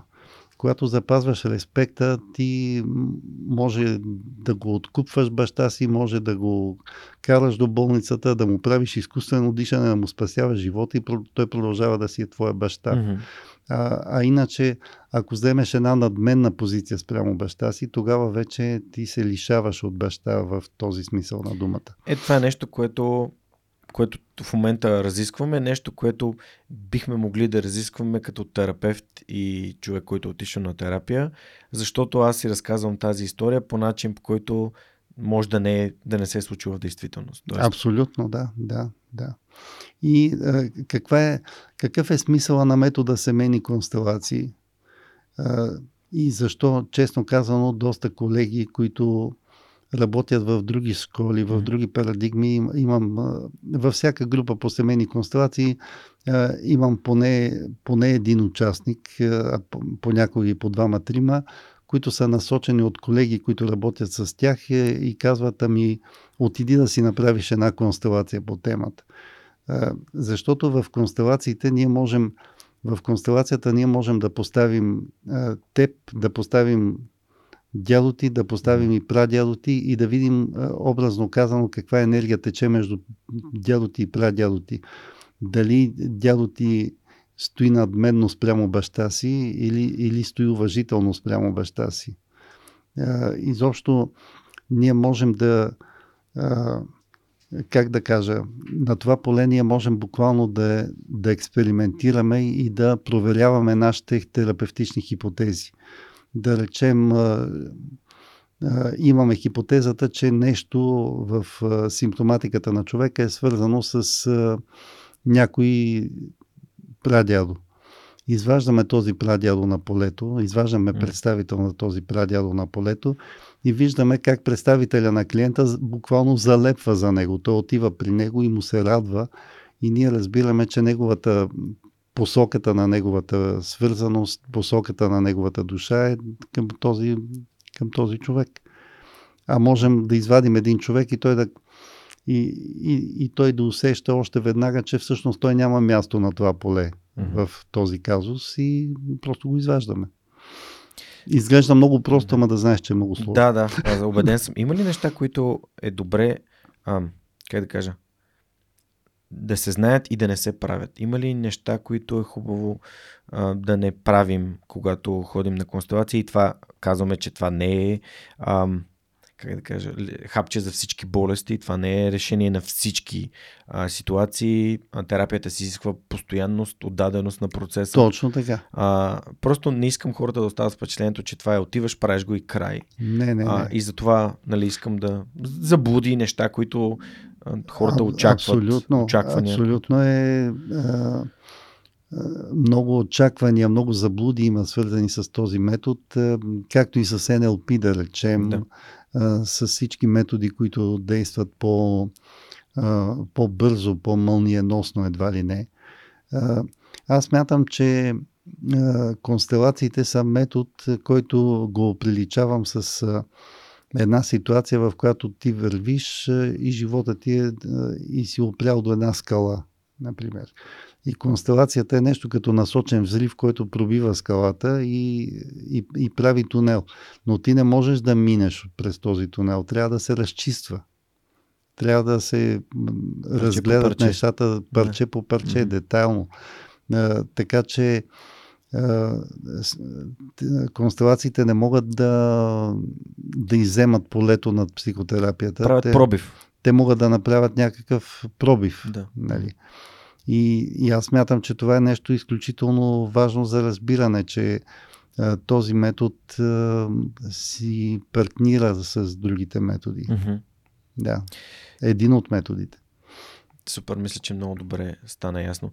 А как избираме своя психотерапевт? Какви са според теб добри ам, похвати? Защото аз препоръчвам хора, които познавам и на които, на които имам доверие. Но как един психотерапевт би адресирал хора, които абе чудят се сега, става се по правилно хората да си търсят тази емоционална гимнастика, емоционалния фитнес, това да работят mm. с чувствата си, с емоциите си, с миналото си, с да. а, ограниченията си и то през, през, през терапевти. Да. Та, как се избират тези терапевти, така че да, ги, да намерим нашия? Ами, аз може би ще дам отговор, който е много повлиян така от Хелингер и от метода семейни констелации. Аз си мисля, че това избора на терапевт е нещо лично, което в един момент опитвайки с различни хора или следвайки препоръките на приятели, ние попадаме на терапевт. Но това, което бих искал да кажа е, че много често се оказва, че а, в терапевта започваме да виждаме родителя. Той започва да замества родителя, от който ние сме недоволни. Mm-hmm. Нали? И а, много често се случва по време на, на терапия а, човек да започне да обсъжда родителите си и, и по такъв начин, че и терапевта откликва по такъв начин, че сякаш му казва, аз ще бъда за теб по-добрия родител. И когато терапевта вземе такава позиция, фактически тук е тотално е нарушен закона за реда. Защото терапевта е последния човек в системата, той е с единия крак извън системата, даже и с двата, той е само с пръстите на левия крак е стъпил в системата, така да се каже, а, а, а заема централно място. Заема централно място. Това, според мен, е, е гибелно за терапевтичния процес. Почетващо егото е. Влизаш в позиция на спасител, аз ще ти покажа. Точно така. Да, влизам в позиция на спасител, аз ще ти покажа. А, то това, а, между другото, е, една, една психотерапевтка много добре обясни е, с пример как терапевта става спасител. Е, и, и тя даваше такъв пример и как когато терапевта стане спасител, клиента жертва, в един момент жертвата става агресор, след това и спасителя става агресор, изобщо почва да се въртят в триъгълника на Картман спасител, жертва и агресор. Тя даде такъв много красив пример, как по време на терапевтична сесия по арт-терапия, терапевта казва на клиента, нарисувай сега близките си хора, примерно.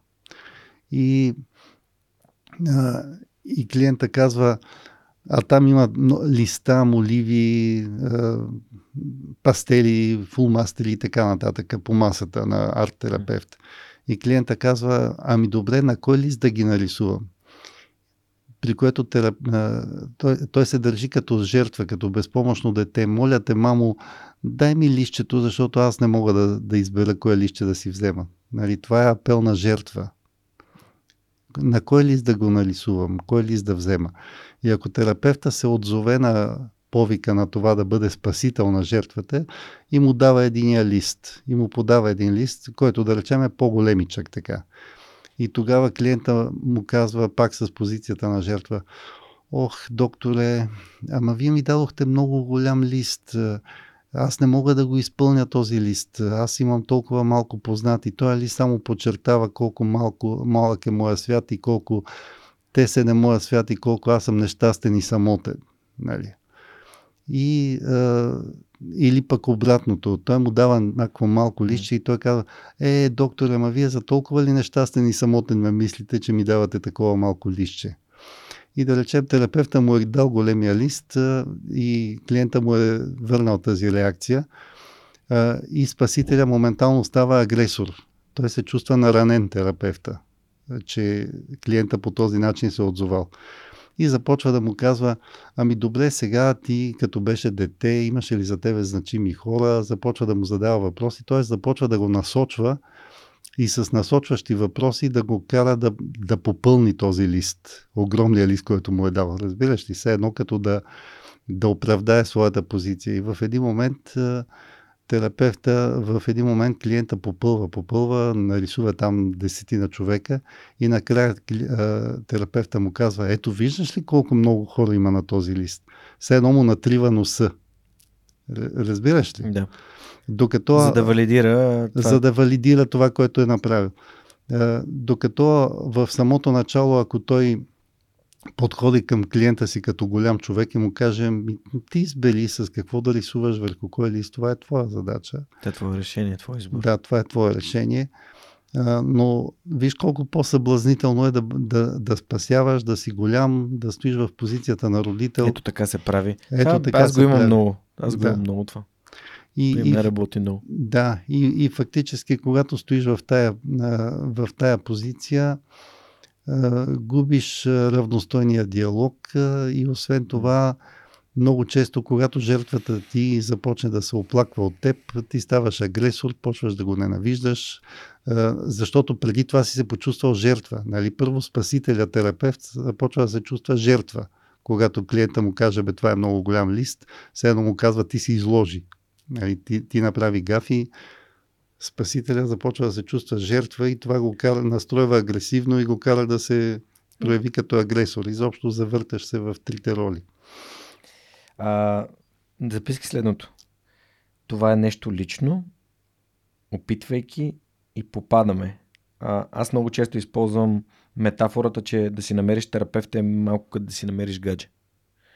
Ли, препоръка за хора, които а, други хора им имат доверие, отиваш, общуваш този човек, виждаш дали можеш да. Да. да, да общуваш с него, дали се разбирате, дали езика, който използвате е идентичен и реално така разбираш, че си попаднал на правилния човек. Да. И вече оттам насетне първото нещо, което аз знам за психотерапията е въз... договора, така наречения договор. Тоест, какво трябва да се случи, за да разбереш, че работата, която имаме заедно, обективизирането, дали резултата ще бъде положителен. Да, да. А, дали какво трябва да направим, за да виждаш ти, че има резултати, че има смисъл да, да, да правим тази комуникация. Да, какви са ти целите? Но аз за често си дошъл? терапевт го приличам на баща си, с който мога да говоря. Мгм. Което е, аз самия използвам, така го Мгм. представям. Не на него, просто казвам, че да, може би и на него съм му казал, че се чувствам все едно баща ми, с когото мога да разговарям. Аха. А, само, че поглеждайки към фигурата на бащата от Да. позицията на този метод, за който говорим, бащата е създателя, нали, фактически. Да, да, да. Няма... Баща ти може въобще да няма дар слово, нали, наистина, Да, да. И, и това не го това не го обезличава не го като обезличава, не. Просто Да, но си го... ра- разбирам, твоята метафора Да. си работи много добре, нали, в крайна сметка. Все едно си намираш баща, само че това може да те подхлъзне да се държиш за този терапевт по-дълго, Като- отколкото да, ти е нужно. Да.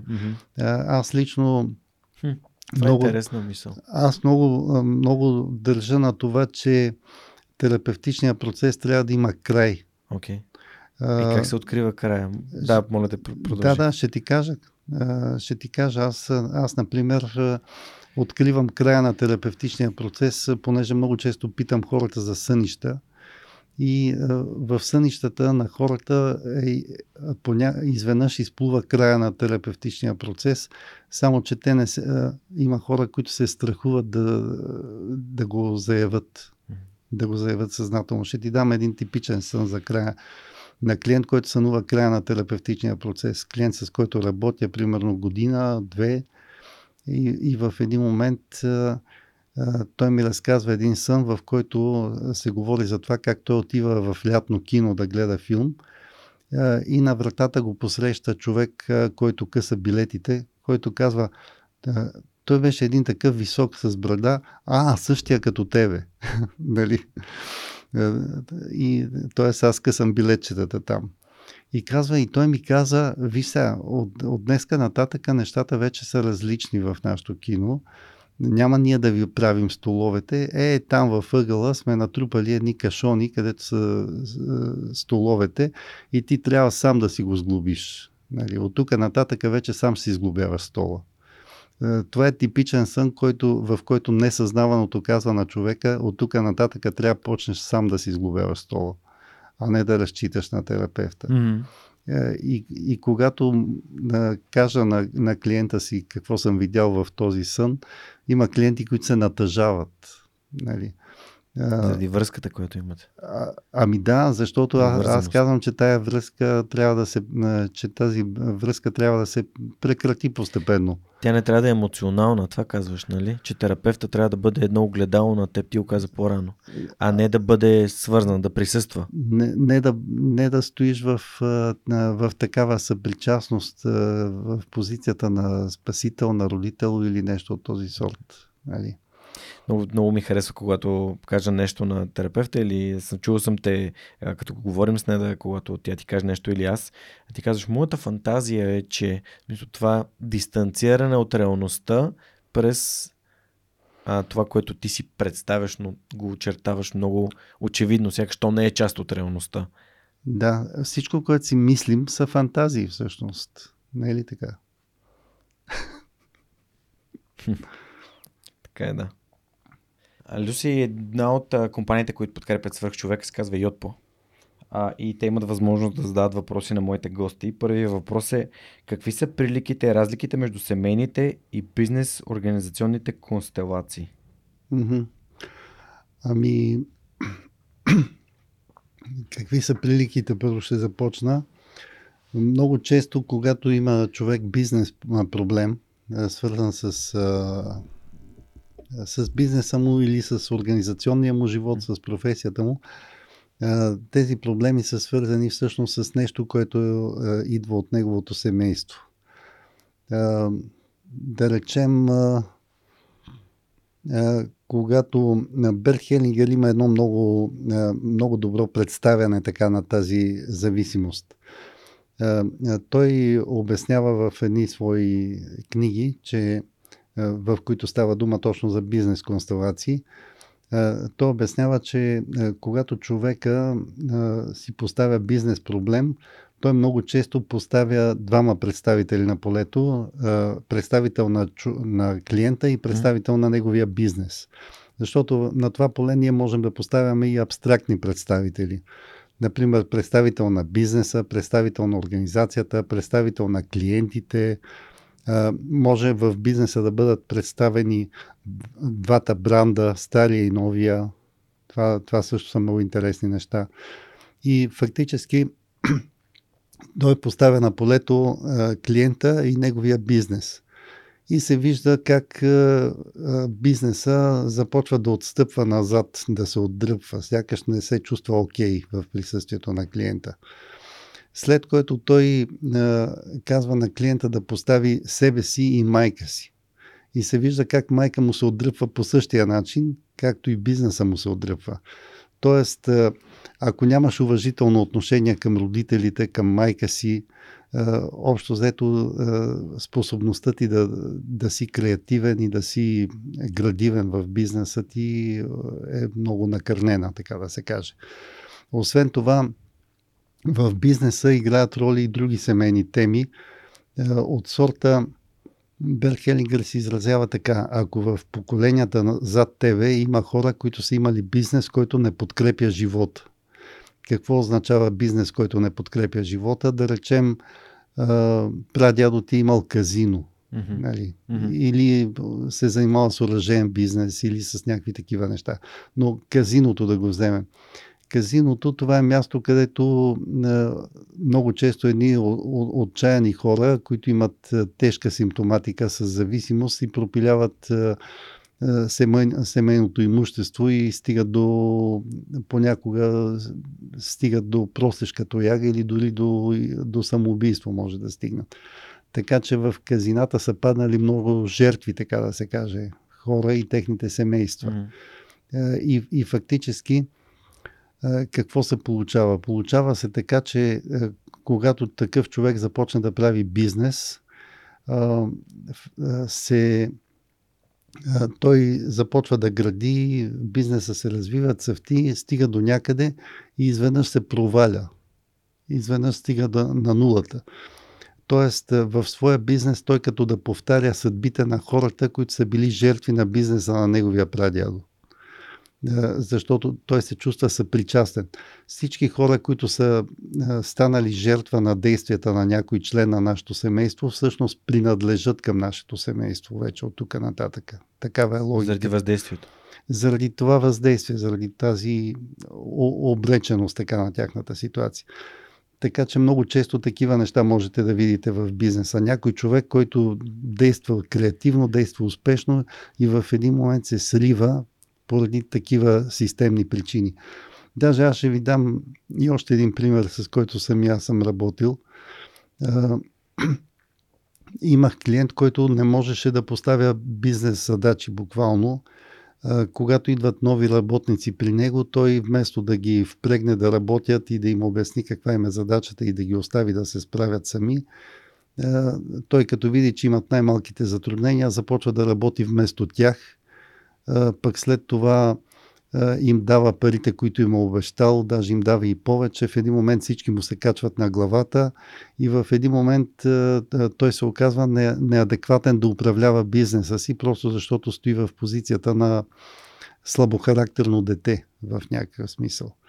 И се оказва, че неговия, че пра, прадядото на този човек има паметник в града, в който той живее, защото е бил дарител, правил е местната черква, параклиси, читалища и така нататък.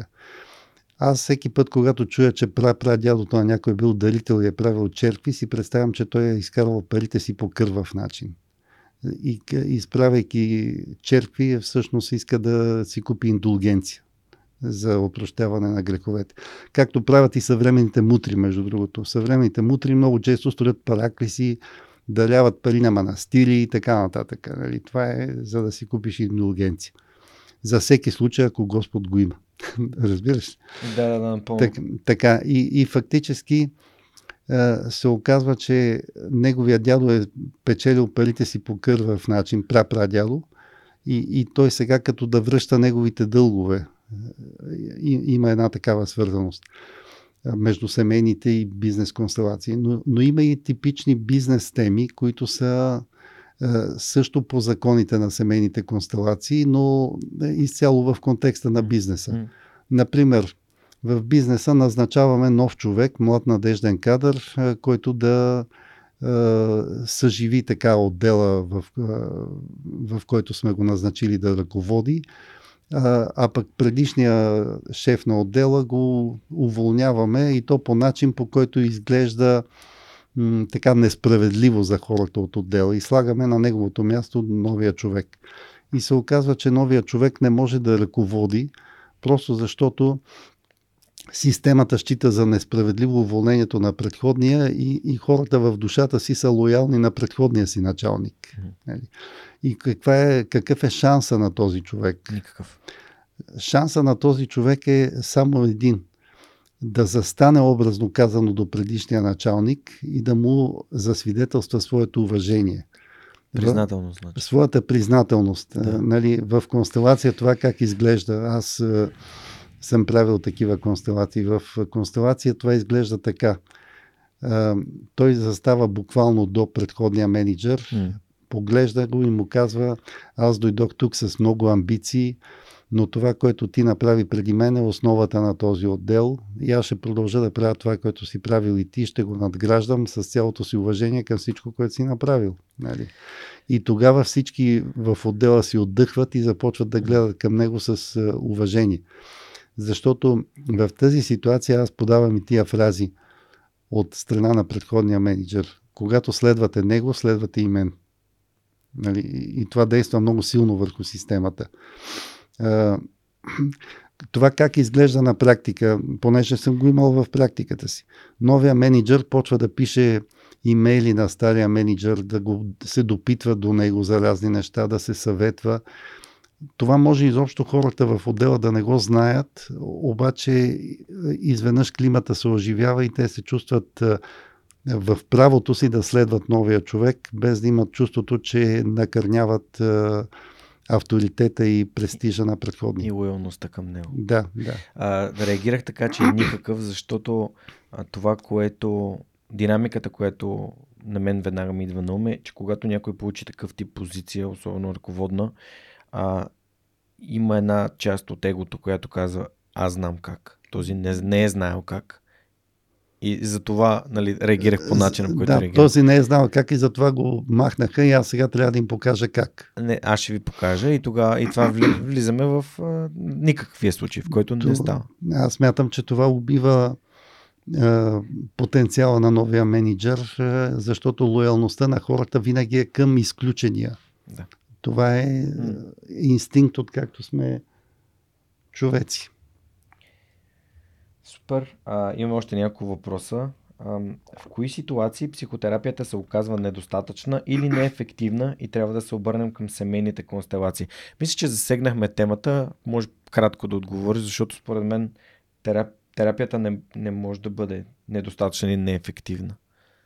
Ами, аз си мисля, че семейните констелации ти дават една група по семейни констелации ти дава множество прозрения и ти дава едно вътрешно разширяване. Mm. И когато го имаш това вътрешно разширяване, т.е. ти си видял колко много неща се случват на белия свят, без ти изобщо да си подозирал, че ги има. Аз смея да кажа, че и до сега във всяка група имам по две-три констелации, в които с изумление буквално разбирам, че е възможна такава динамика на семейните отношения. Mm-hmm. А, дори ако, ако искаш някакъв пример, мога да ти дам. Например, а, преди време а, осъзнах с изумление, че жените, които са осиновили дете, осиновителки, осиновителката е осиновила момиче, това момиче става на свой ред жена и забременява и ражда дете. Осиновителката започва да я ненавижда, има такава динамика в някои от семейства. Осиновителката започва да я ненавижда за това, че тя успяла да роди дете, а тя самата не е успяла. На това аз му викам зависта на тялото. Смятам, че това е нещо много женско, което не знам, как, трябва да си нещо средно между богиня и майка Тереза, за да можеш да излезеш от тази схема. Зависта на тялото. Тази жена е трупала ненавист към всички жени, които са били бременни, ходили са по детските площадки. Тя ги е гледала с завист. И стига до там, че да осинови дете, изведнъж същото това дете също забременява. Нали, има хора, за които това е непоносимо. Аз не съм го допускал това преди време. Mm. Така че семейните констелации ни дават прозрения буквално и, и, и вътрешно разширяване и по този начин подпомагат терапевтичния ни процес. Следващия въпрос е колко често могат да се правят констелации, колко време може да продължи ефекта след това? Аз мятам, че ефекта от е, една добра практика, ефекта. Е, правил съм констелации, след които хората престават да получават е, панически атаки, да речем. Според мен това е за винаги. Нали? И колко често?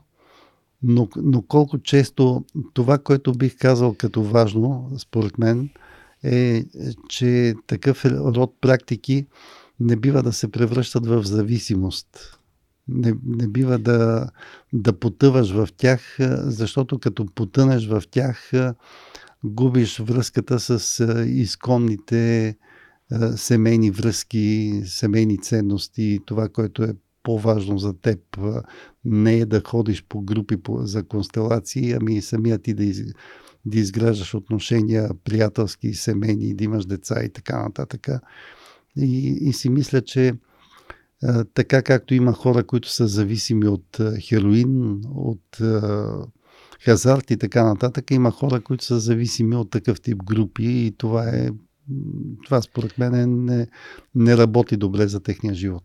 Както аз ще допълня, както има хора, които са зависими от а, адреналинови преживявания, а, така има хора, които са зависими от а, силно емоционалните преживявания в такъв тип групови практики. Разбира се. Разбира и трябва се. да се, трябва, това трябва да се подхожда наистина внимателно. Благодаря ти, Люси, че го казваш. А... Не, има хора, които просто в момента, в който ги вкараш в констелации, моментално изпадат в собствения си драматизъм и търсене на драмата. И за това аз много внимателно подхождам в подобни ситуации и обяснявам на хората, че да не толерирам драмата в а, семейните констелации. Не толерирам това ти да, да потънеш нали, в някаква в някаква драма, която гравитира към собствената ти драма, а да бъдеш един честен представител. Това се случва много рядко, но се случва. Тоест един вид, ако ще използвам думи, които може да не са коректни, но един вид да изиграеш, да играеш театър. Да преиграеш. Да преиграеш да, на полето да. на констелацията. Да, случва се това нещо. А може ли да споделяме преживяванията си по време на констелациите и наученото с партньора или родителите си, или това по-скоро би попречило на процес? Аз смятам, че човек е свободен да споделя това, което е научил, но е добре да споделя наученото и от моя гледна точка може да се окаже недобре да споделяш процеса. Тоест да кажеш сега отидох там, имаше една група, имаше един водещ, един висок такъв с брада, до него имаше едно място и там сядаш, пък след това си избираш хора и той каза това, онзи каза онова. Това на човек, който не е бил на констелации, му прилича на секта, на, секта, на лудост. Нали? И, и когато срещнеш такъв отпор, това може да те затвори, затвори да. към, самото, към самата придобивка, да подцениш самата придобивка. Но е смислено да кажеш, ами бях в група по констелации и там, например, осъзнах, че цял живот съм се опитвал да бъда като родител на майка си. Нали? И, и, и го преосмислих това нещо. И го преосмислих това нещо и сега отношенията са ни по-различни, да речем. Mm-hmm. Е, ето това, това споделяне не те ощетява с нищо. Докато като вкарах човека в кухнята, където се е готвила манджата, е, и, и, и той изведнъж, понеже той очаква кухните да изглеждат по друг начин, си казва, а, на теб къде сте вкарали човече? Нали, така. Супер. Благодаря ти, Люси. Последният въпрос е, кои са най-често срещаните проблеми в днешно време между родители и деца и за кои от тях констелациите могат да бъдат решени? Вау, това може би е въпрос за цял подкаст. А, разбира се, че е въпрос за цял подкаст, но а, от моя гледна точка това като че ли е най- най-значимия проблем, свързан с а, закона за реда, когато децата а, стават, а, започват да участват в игрите на големите. Нали, това за мен е, е най-често срещаното. Общо взето, когато отида в група, на мен по някой път ми се случва да задавам въпроса на колко от вас ви се случва и до сега майка ви да ви се обажда и да ви се оплаква от баща ви или баща ви да ви се обажда и да ви се оплаква от майка ви. Нали, на колко от вас? На около 70% това им се случва. Тоест 70% от хората и в зрялата си възраст са въвличани в това да участват в игрите на големите. Е, и аз съм им дал цял рецептурник от е, изречения, с които да, е, да се връщат на, на мястото, на което са. На реда. В мястото на реда. От сорта, мамо, аз съм ви дете и на двамата, аз ви обичам еднакво. Аз съм дете, аз не мога да ти помогна в тази ситуация с баща ми. Аз нямам статус за това. Това са много мислени думи. Страхотно е това. Благодаря ти, Люси. А това бяха въпросите на нашите приятели от Йотпо. Йотпо са продуктова компания, която развива офис в тук в България. Правят продукт за SMS маркетинг на световно ниво. Ако искате да имате възможност да задавате въпроси, моите гости разгледайте отворените им позиции в сайта на Yotpo или потърсете в инфото към този епизод. А, благодарим за страхотните въпроси още веднъж. А следващия ми въпрос е от а, други наши приятели, а, хора, които подкрепят подкаста, именно Супер Хостинг.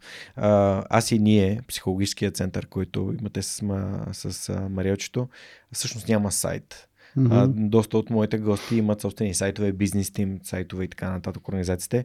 А, може ли да споделиш а, кое е това нещо, което ви пречи или което не знаете и от което бихте имали нужда, за да направите ам, сайт на, на Ами, не, това, което ни пречи или това, което не знаем, не бих казал, че има нещо, което да ни пречи, нещо, което да не знаем. Просто практиката ни се развива с тези, а, с тези групи, които сме създали в, в Фейсбук и с тази страница във Фейсбук.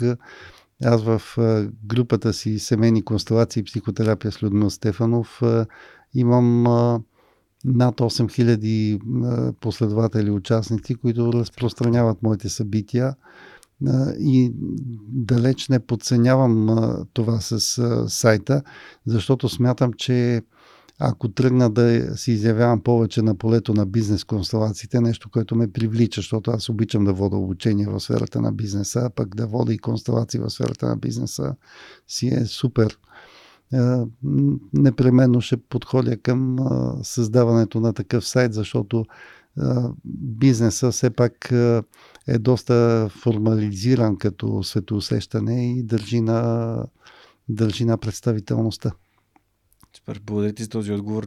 Доста рядко ми се случва възможност да питам за нещата, които са в съзнанието на човек, който няма сайт. Ето ти ми казваш, че голямата общност от хора, които са посещали ваши събития, обучения а, и това, че те споделят от уста на уста, което е доказано най-добрият и работещ а, метод в маркетинга за популяризиране на събития, да, е достатъчно самия... за целите, които в момента имаш. Точно така, разбира се. Аз в момента, в който започнах да водя групи... Си събрал, само да кажем, ти си събрал аудиторията на едно място, където можеш да комуникираш с тях. Е, разбира се. Това е нещо, което може би някои от бизнесите... А, защото често хората казват, искам да имам сайт, за да може хората да научат за мен.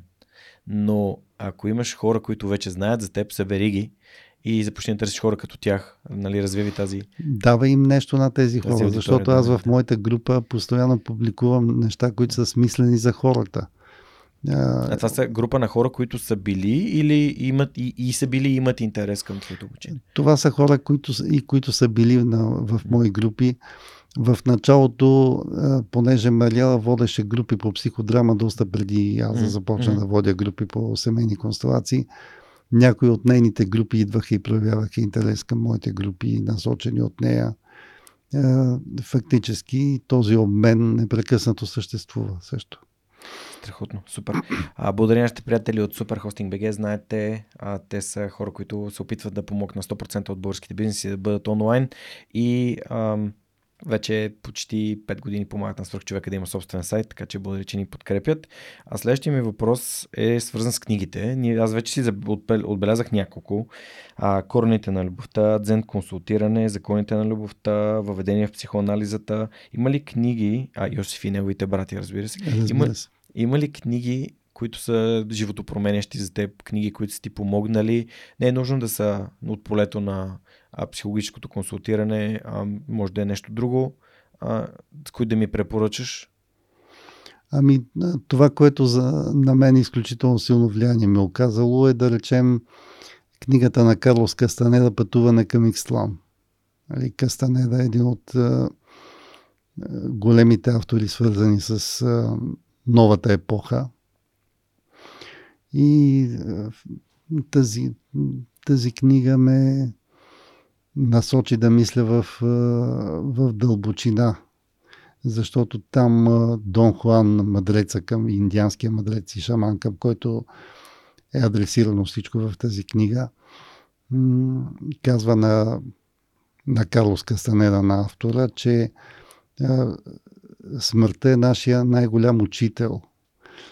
Че всеки път, когато правиш нещо и когато се страхуваш от нещо, е смислено да си кажеш, че всъщност смъртта е много далече, че тя още не те е докоснала и значи няма нищо страшно. В този смисъл това усещане, това усещане за края на, на, на живота изпълва човека с така с желание да изпълни времето, което му остава по един смислен начин. А, и, и обратно, когато нямаш това желание да правиш смислени неща, ти се правиш на безсмъртен. Има един такъв израз. Mm. В, в тази книга това, това е казано по толкова брилянтен начин, с толкова много красота, нали, ако щеш, че няма на къде повече. Другото, което много обичам да чета е поезия. Нали, просто на, на, на моменти на, моменти имам чувството, че това е истинската същност на словото, всъщност поезията. И любими поети са ми Уолт Уитман, американски поет, Борис Христов, изключително любим, Христов Олтев, също така Емили Дикинсън, Лорка. Това са Федерико Гарсия Лорка, имам предвид. Поезията е нещо, което, което те държи, не, не те държи на повърхността, а много над нея в някакъв смисъл. И да речем, когато отивах в казармата 80-та година, аз си давах сметка, че там едва ли ще се толерира това аз да, да имам книги на нощното шкафче. И затова и не си взех книги в казармата. Е, обаче преди да вляза в казармата, научих на Изус поезията на, на е, много, много поезия от всички тези автори. Е, и се оказа да ти кажа, че в казармата имаше и други такива като мен и си бяхме в един обмен. Има една има една книга на Рей Бредбери 451 градуса по Фаренхайт, където книга. велика книга, където си изгаряха книгите, нали? Да.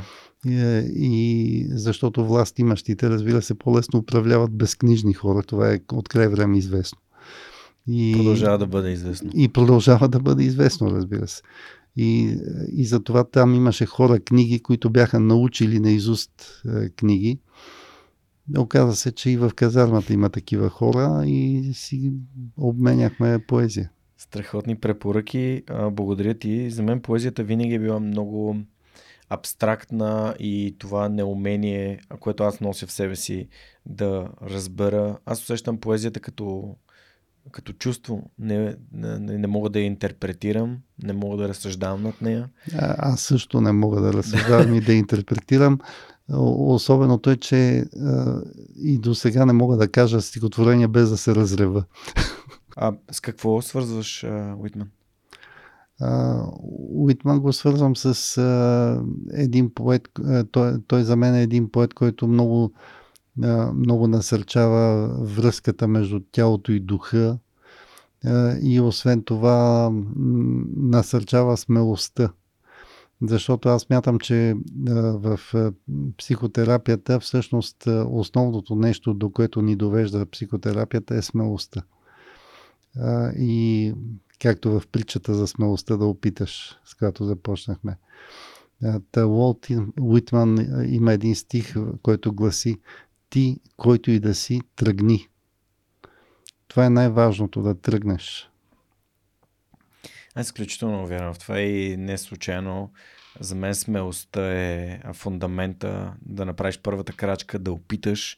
Ето, опитвайки си, намираме терапевт, опитвайки се, намираме партньор, mm-hmm. опитвайки се, намираме това нещо, което искаме да правим, искаме да му се отдадем.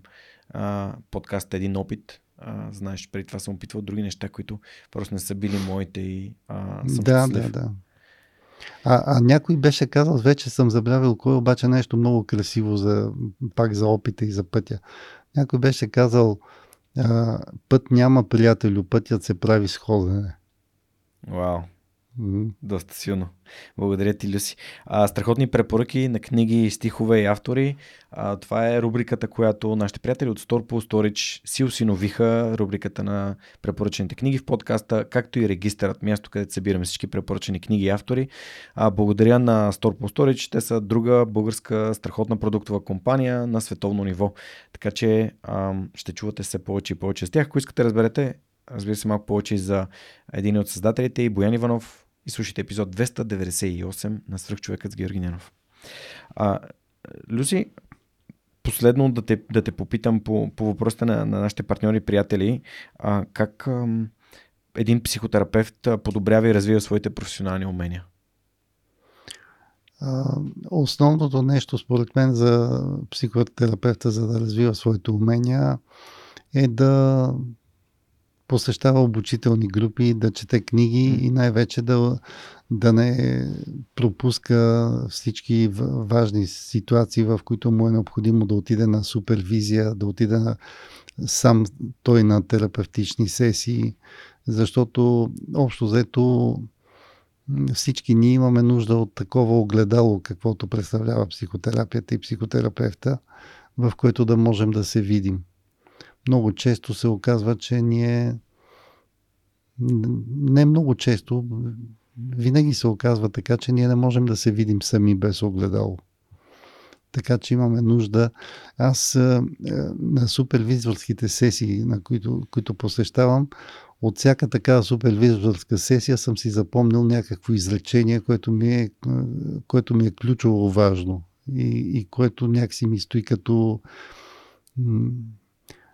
като вътрешен девиз в някакъв смисъл. И това е нещо изключително важно. За да можеш да седиш от едната страна, трябва да седиш и от другата, за да знаеш какво му е на човека от другата страна първо. И второ, за да. Какъв е проблема на психотерапевта? Проблема на психотерапевта са така наречените контрапреноси, както ги нарича Фройд, или контратрансфери. Трансфера е когато клиента вижда в психотерапевта родителя. А контратрансфер е когато психотерапевта вижда в клиента някой, който е значим за него. Родител, дете или който и да било. Аз, например, съм имал случаи, в които една моя клиентка, която много държеше на това, че е много интуитивна, много дълбоко разбира хората, усеща ги и така нататък, много говореше за това. Веднъж ми разказа един сън за нейния баща, който толкова силно резонираше с мене и с това, което имах като преживяване на собствения си баща, че имах чувството, че тая клиентка ме е сканирала. Имах чувството, че ме е сканирала и говори от е, името на моето несъзнавано. Усещането беше изключително драматично. Е, И, и всъщност тогава, тогава какво направих? Аз станах, отидох, запалих лампата, попитах я дали не е по-добре така, после отворих прозореца, т.е. поразтъпках се малко, завъртях се из офиса, след това седнах срещу нея, я попитах и какво стана по-нататъка в този сън и тя ми разказа следващото изречение и аз си казах, о Господи, тук не става дума за мене. Нали?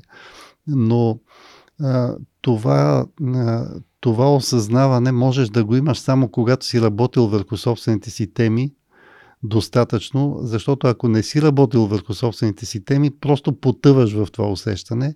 Ти не знаеш, че, че контрапреноса се случва.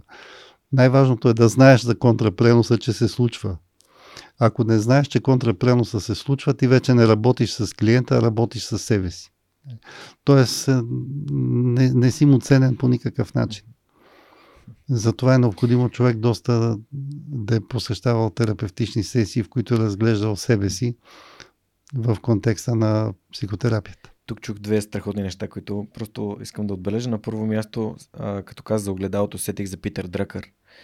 И Дръкър има, разказва в Managing Oneself, а, не знам на български как е преведена тази книга, но той разказва за The Mirror Test, теста на огледалото. Така. Как един човек, който трябва да предприеме някакво действие, казва, аз отказвам да виждам сводник в огледалото всеки път, когато се погледна сутрин, когато се бръсна. Мгм. Тоест отказва да направи нещо, което е против неговия морален компас, заради последствията да гледа всеки ден себе си в огледалото и да си напомня, че е извършил Мгм. нещо неморално. А второто беше петия навик на Стивън Кови, който разбира се гласи Разбеди преди да бъдеш разбран. А, Мгм. книгата, която не да ми подари. А, това е първата книга, която реално ми, ми подари. А, Бъди, обичай, успявай. Пише на първата страница от нея. Да, посвещението да, й. да, да. А, от преди Хубаво. 8 години. Много хубаво. А, за мен това е книга учебник. Върху нея е построен и свръхчовека и голяма част от моето лично осъзнаване за начина по който общувам. Да, да, да. Откакто чух да казваш, че комуникация, общуване, а, че думата общуване има много по силен, емоционален и автентичен, По-топло, свързващ. по-топла е някакси. Да, а не е толкова теоретична и а, научна. А, реших, взех решение да се придържам към думата общуване. Мгм. Така че благодаря ти. Аз А, благодаря на Ала, че ни подкрепят. А, знаете, това е софтуер за софтуерни обучения, а, където може да научите как да спестите време и да бъдете много по-добри в софтуерите, които използвате. А, разбира се, щях да пропусна, но няма как. А, ти имаш ли време да слушаш подкасти? Ами да, Имаш слушам ли се. любими подкасти? А, слушам, да, доста слушам автентичност на Георги Йорданов, защото там, са, там е колегията, психотерапевтите, фактически и ми е интересно да слушам техните мисли. В твоя подкаст съм слушал така изявите на о, Боже, сега ми се из- избягаха ми от ума, обаче много известни хора са, но така от упор, като ми зададе въпроса и ми стана малко трудно да, да си спомня за имената им. Да, на, а, всъщност Георги е част от общността на свръхчовека и Мгм. Аз съм изключително щастлив и благодарен за това, че общувам с него и че той направи тази крачка, както ти самия си изрази М, по-малко. Не, но това, А, което тръгна. см- смея да кажа за подкастите е, че а, в подкаста а, първо има достатъчно време за, за разговор. А, второ, не ти говорят в ушите, в слушалка какво да попиташ събеседника. Има спонтанност, има а, човешка дълбочина и аз мятам, че а, този вид а, медия, този вид а, човешка изява непременно ще трупа все повече и повече популярност и че това е начин хората да стигат един до друг. Радвам се, че го казваш. Тук само исках да довърша, че съм много, много щастлив за резултатите, които Георги има и защо посоката, по която той е поел, Мгм.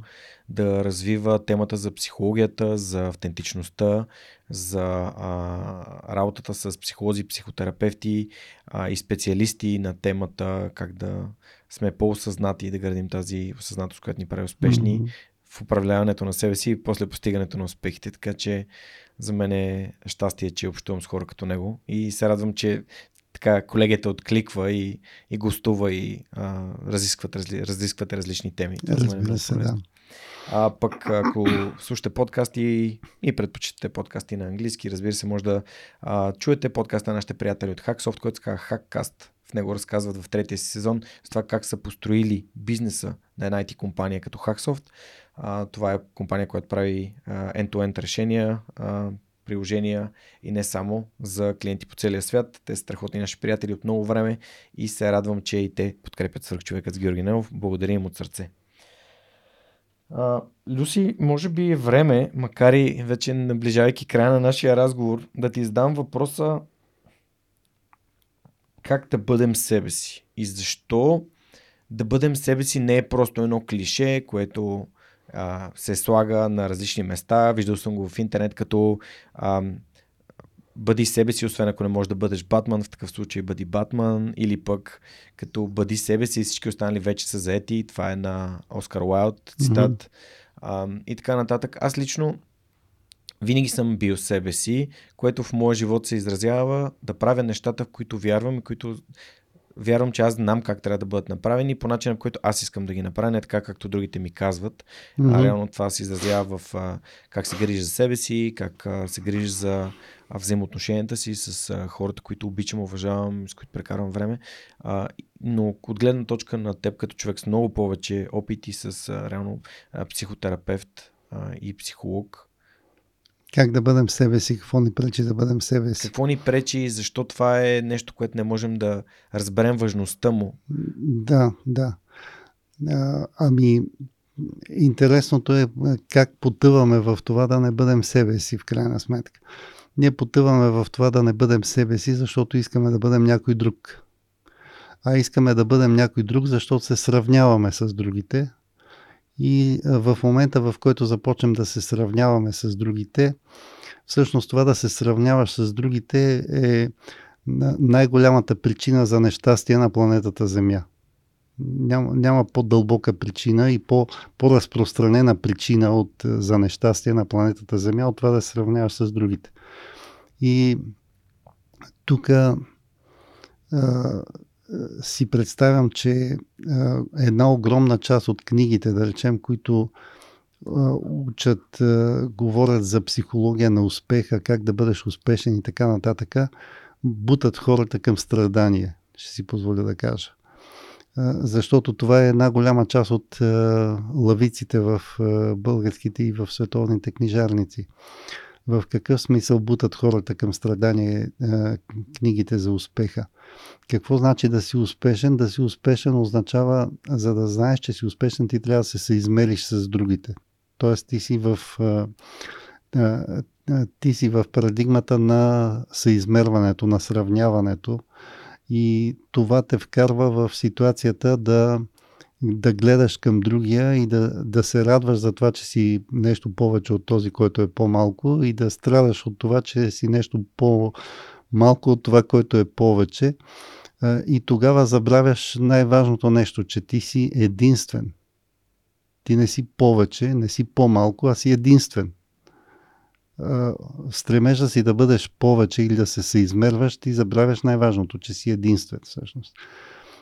Така че разбира се, това да си единствен те прави моментално неуправляем за, за системата, нека така да се изразя. Общо взето много по- лесно за управление едно общество или един набор от хора, които се стремят да се, се измерват. Това дава инструмент и да ги насочваш нали, в дадена посока, да ги караш да се радват на нещо, да страдат за нещо друго. Така че от моя гледна точка това е един ключов а, проблем така за съвременното общество.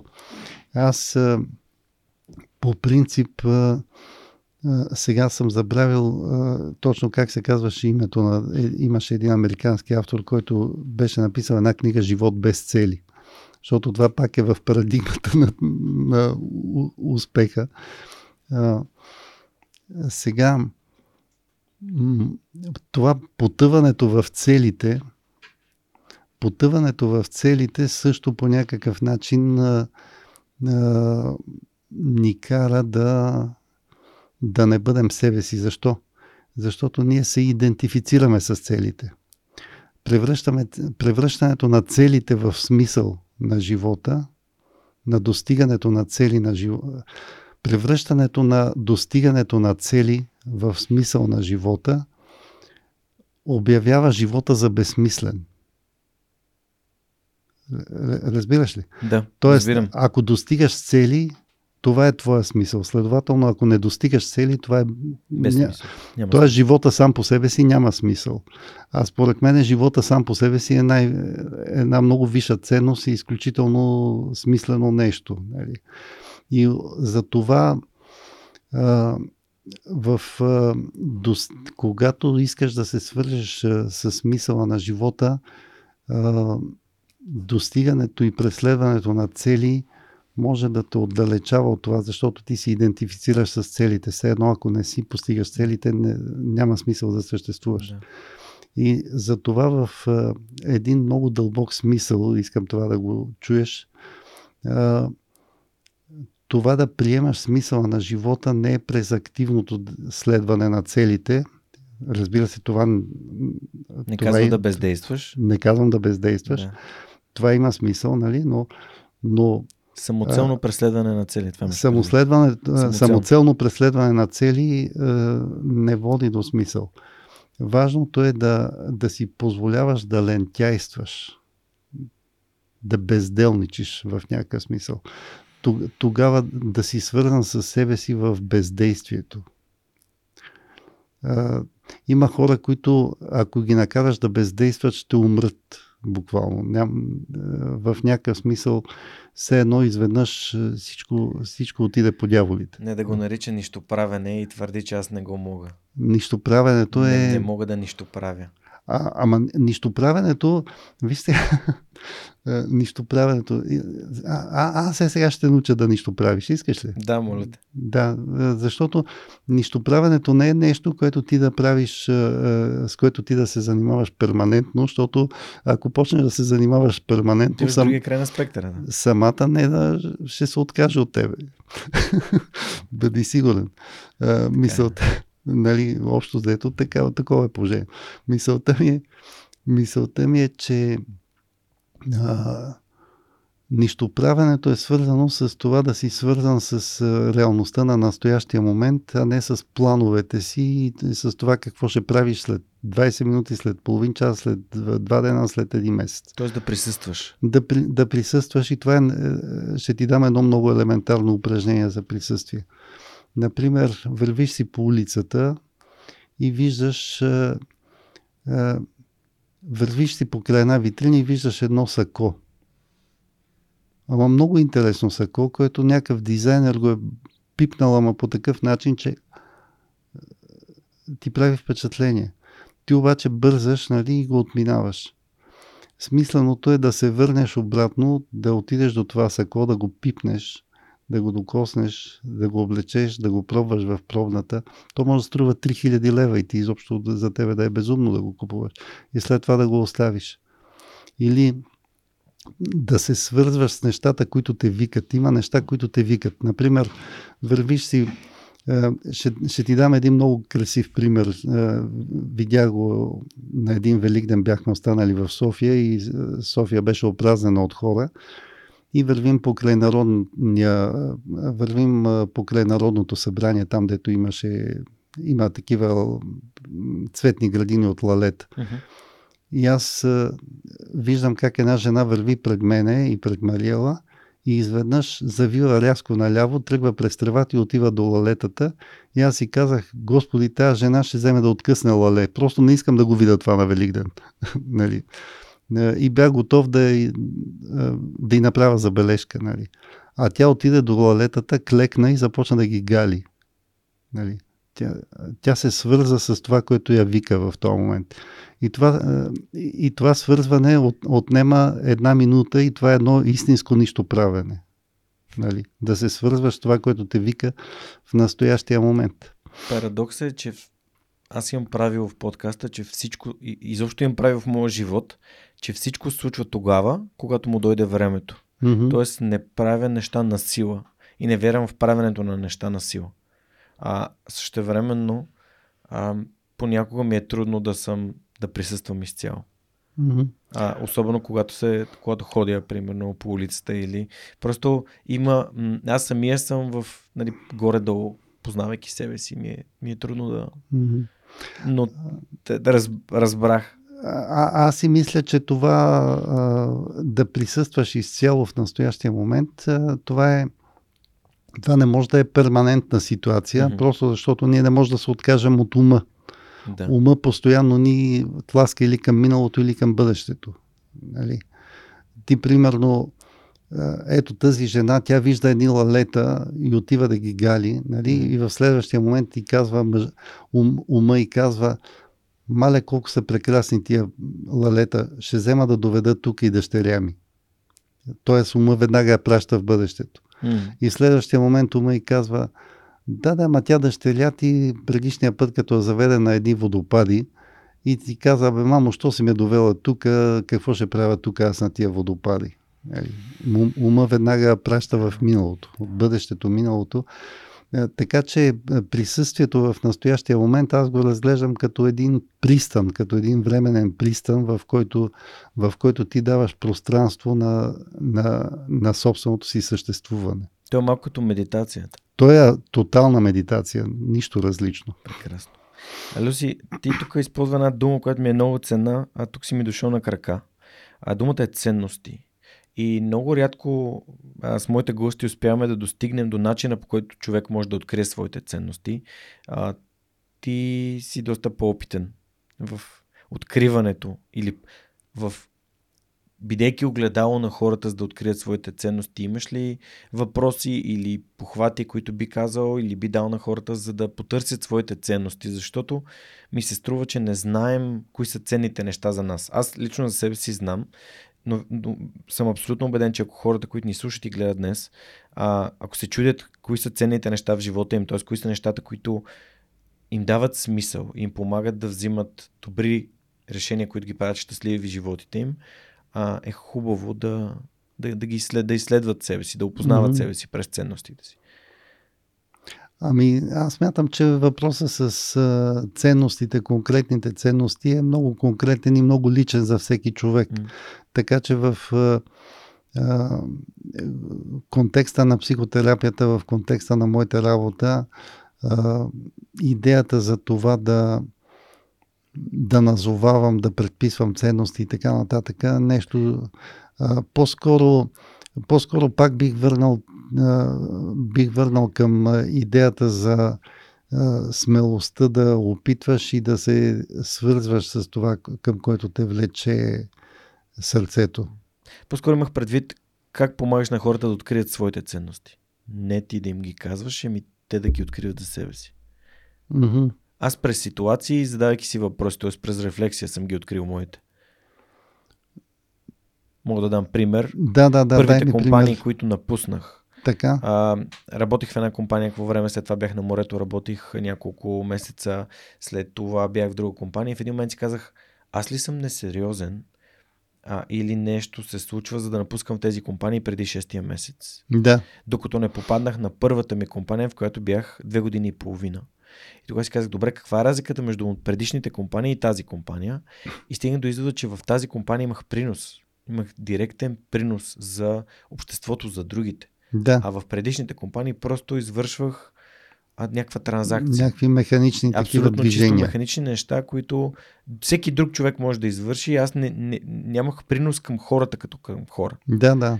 И тогава си казах, аз трябва да работя в организации, в които имам принос. И подкаста тиква тази котийка, в която има. Има ли принос за другите? То е реално инициирано от желанието ми да помогна на другите. Да. Това е моята ценност, принос. Mm-hmm. Не, фактически основното, основното което ни от, отдалечава от усещането, че правим нещо ценностно е това от, отчуждение от дейността, което се налага, когато си в компания, която прави нещо, което ти не считаш за смислено. Отчуждението от труда, от собствената ти дейност е една много така позната категория в социологията и в социалното мислене. Фактически тогава човека се превръща за него дейността става абстракция. Става абстракция, става средство да си натъпчеш стомаха буквално да се нахраниш. И това няма как да е достатъчно за който и да било. Благодаря ти. Ам... Пред... Планирайки, мислейки за епизода с теб, тук вече сме 3 часа и а, в главата ми се появи една идея и ще споделя и с теб и с хората, които ни слушат. А, много ми се иска да направя някакви мини подкастчета за родителство. Mm-hmm. А, минавайки през процеса на а, бременност, а, раждане а, и сега навлизайки в темата родителство, това е нещо, което смятам, че да, Академия за родители вършат прекрасна работа. Не са само те, има толкова много хора, които занимават, но е толкова необятно това поле. На, Абсолютно. А, знания, възможности, а, неправилни очаквания, дезинформация и така нататък, че всъщност ми е интересно дали хората, които ни слушат, ако ни слушат и биха искали да направим систематично, да разбием а, темата за родителството и да я включим в подкаста като допълнителен подкаст, като бонус съдържание.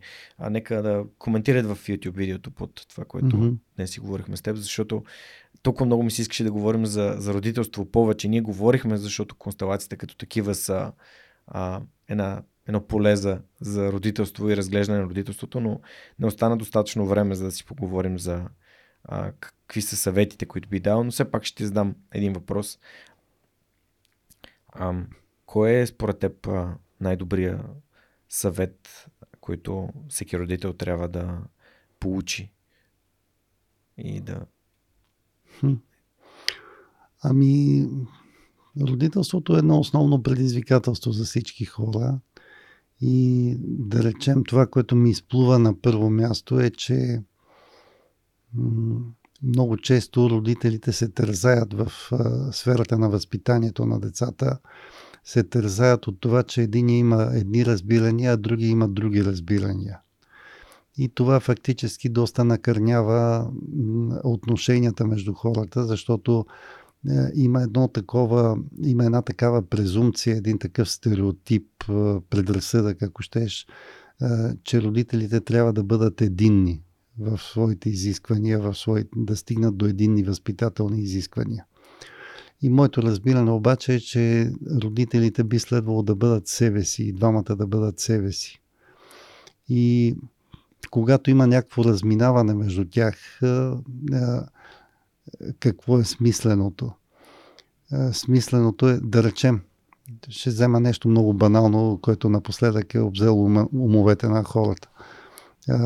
Да речем здравословното хранене. Майката е на мнение, че Детето може да си похапва бомбонки, може да си похапва едикви си храни. Бащата обаче е на мнение, че трябва да е само биохрани и никакви бомбонки. Да речем.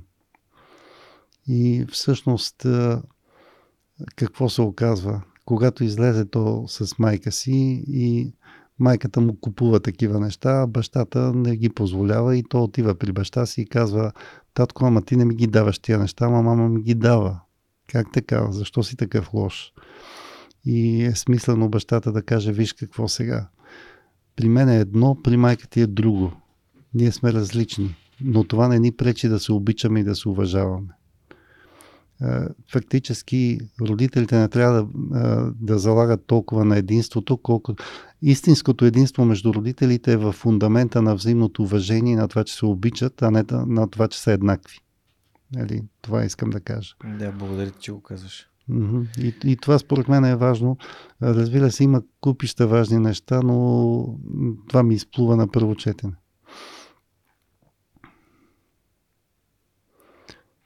Сега като се случват неща с катето и а, това, което ми, позволява да се чувствам спокоен за всяка ситуация, която излиза пред нас е това, че с твоята дъщеря, с моята годеница, можем да общуваме. Да. И тя може да каже, когато чуе нещо, което правя или не правя и обратното. И имаме този път един към друг да, mm-hmm. го, да го комуникираме.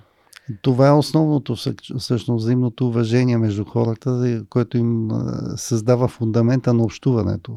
Иначе общуването няма откъде да дойде. Общуването не е умение, а то е базирано на фундамента на взаимното уважение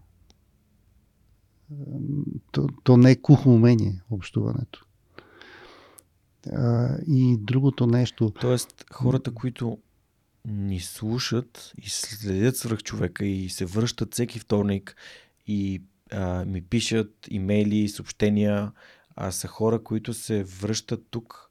Ние общуваме дали, малко или много еднопосочно към mm-hmm. тях, но те се връщат заради уважението и доверието, което имат. Абсолютно. Абсолютно. Иначе общуването, ако го разгледаш като едно чисто кухо умение, без да е стъпило върху фундамента на уважението, на обичата между хората, то то е по-скоро може да се превърне в манипулативна практика, да речем. Много хора гледат на, на отношенията и в двойката, понеже темата за връзки, взаимоотношения, а според мен е такава, че предполага, но и бизнеса също а, гледат всичко много транзакционно. Аз правя това за теб, ти ще направиш това за мен. Ето аз правя това, ти направи компромис, пък аз ще направя компромис и то става едно. Аз ти давам, ти ми дължиш едно на ум, две на ум. А, и това цялото нещо за мен е страшно изморяващо. И много не е моят начин, по който искам да общувам. Еми, да, обаче аз се питам пък дали е възможно това да се избегне в човешките отношения, защото ние сме в един взаимен обмен и това е нещо, което няма как да го, да го изключим. Е, елемента на преговори, елемента на изисквания, елемента на заявяване на себе си. А, сега още една, едно изречение за родителството искам да кажа. Много е важно да се разбира, че майката и бащата по различен начин стоят в живота на детето и това е природно предопределено по някакъв начин. Майката има склонност да държи детето в скута, до отробата, до гърдата, да му дава сигурност и да го обгрижва. Докато бащата е фигурата, която появявайки се в живота на, на детето, го, все едно го хваща за ръка и го извежда от орбитата на майката и го социализира. Бащината енергия, тази, която те социализира и те насочва към широкия свят и ти дава свободата да гледаш към широкия свят. Майчината енергия е тази, която ти дава сигурност. И на тебе ти трябват и двете, за да можеш изобщо да функционираш добре и да се чувстваш щастлив. И, и това е нещо, което е добре да се разбира, защото иначе мъжете и жените, бащите и майките са склонни да не годуват един от друг, защото са различни. А те трябва да бъдат различни, защото на детето им трябват майка и баща, а не две майки или две, двама бащи. А, вторият на мисли, тук ти засегна нещо много ценно, именно темата за границите. А това лично беше моя много силна тема с моят терапевт. Сме си говорили доста за, за нея. А, и понеже бащите и майките също трябва да имат граници, mm-hmm. а, които децата трябва да уважават. Като, например, ще, ще дам един пример, че а, бащите не трябва да дресират майките в трет, трето число, в, трет, а, в трето лице, защото за тях това е, а, понеже те чух при, при Георги да, да, да споделяш такъв пример, а, това е моята жена. Тя е твоя майка, но тя ми е жена. Тя mm-hmm. не ми е майка и на мен. Да, и да. аз не я адресирам като майка. Да. Аз я адресирам като моята жена. А, тоест, ам, и да. това, това е. И, и, и това е важно, много тънко. А, в интерес на истината, това е важно да го прокарваме като, като мисъл в всекидневното си говорене, защото във всекидневното говорене, например, ти казваш на дъщеря си, хайде да ходим при мама моментално тя става и твоя майка. Хайде да ходим при майка ти е правилното. Uh-huh. Нали, за да е ясно, че е, изв... когато кажеш хайде да ходим при мама, все едно ние двамата сме дечицата. А когато кажеш да ходим при майка ти, тогава твоята майка. това е твоята майка и, и моя съпруга. Да. А, понеже такъв тип поведение създават и ам, трудности при да си намерим после приятелки, приятели, мъже, жени и така нататък. А, тъй като е, принцесата на тате е нали, момчето на мама, mm-hmm. тип взаимоотношения, които развиваме, те, те идват от още от родителството. Да, да. А, беше а, използва един страхотен пример, много бих се радвал, ако може да го, да го кажеш, за, за най-крас, най-крас, че за всяко дете майка му е най-красивата на света и как бащата а, прави също, комплименти на детето. Прави комплимент на детето си. Да, да, да. Ами, а, когато бащата прави комплимент на дъщеря си, е смислено да не го прави а, в диада примерно аз на теб ти правя комплименти, да кажа на, на дъщеря си, много си красива, прекрасна си и така нататък. Много добре е детето да чува комплименти от сорта. Много си красива, като майка ти. И тогава детето се чувства наместено по един правилен начин в триъгълника баща, майка, дете, защото от една страна бащата го сравнява с неговата богиня, защото всички деца смятат, че майките им са най-красивите на света. И от друга страна, бащата показва, че той има отношение, че има чувства към тази майка, като сравнява детето с майката. Всъщност това второто е по-важно, по-фундаментално, защото детето, когато чува, че бащата го сравнява с майката по един положителен начин, то си казва, опа, значи между родителите ми има една позитивна енергия и аз съм попаднал на добро място. Асоциираш се с, с майката. С... Да, да. Да, а, и беше казал, че за всяко едно дете майка му е най-красивата жена на този свят. Да, да, разбира се. Аз не смятам, че има изключение. Много силно ме а, разтърси. Да, това ти разкаже за някакво изследване, на което на децата са показани снимки на жени, включително фотомодели и жени от Холивуд. Абсолютно не може никоя звезда от Холивуд да стъпи на пръста на майката.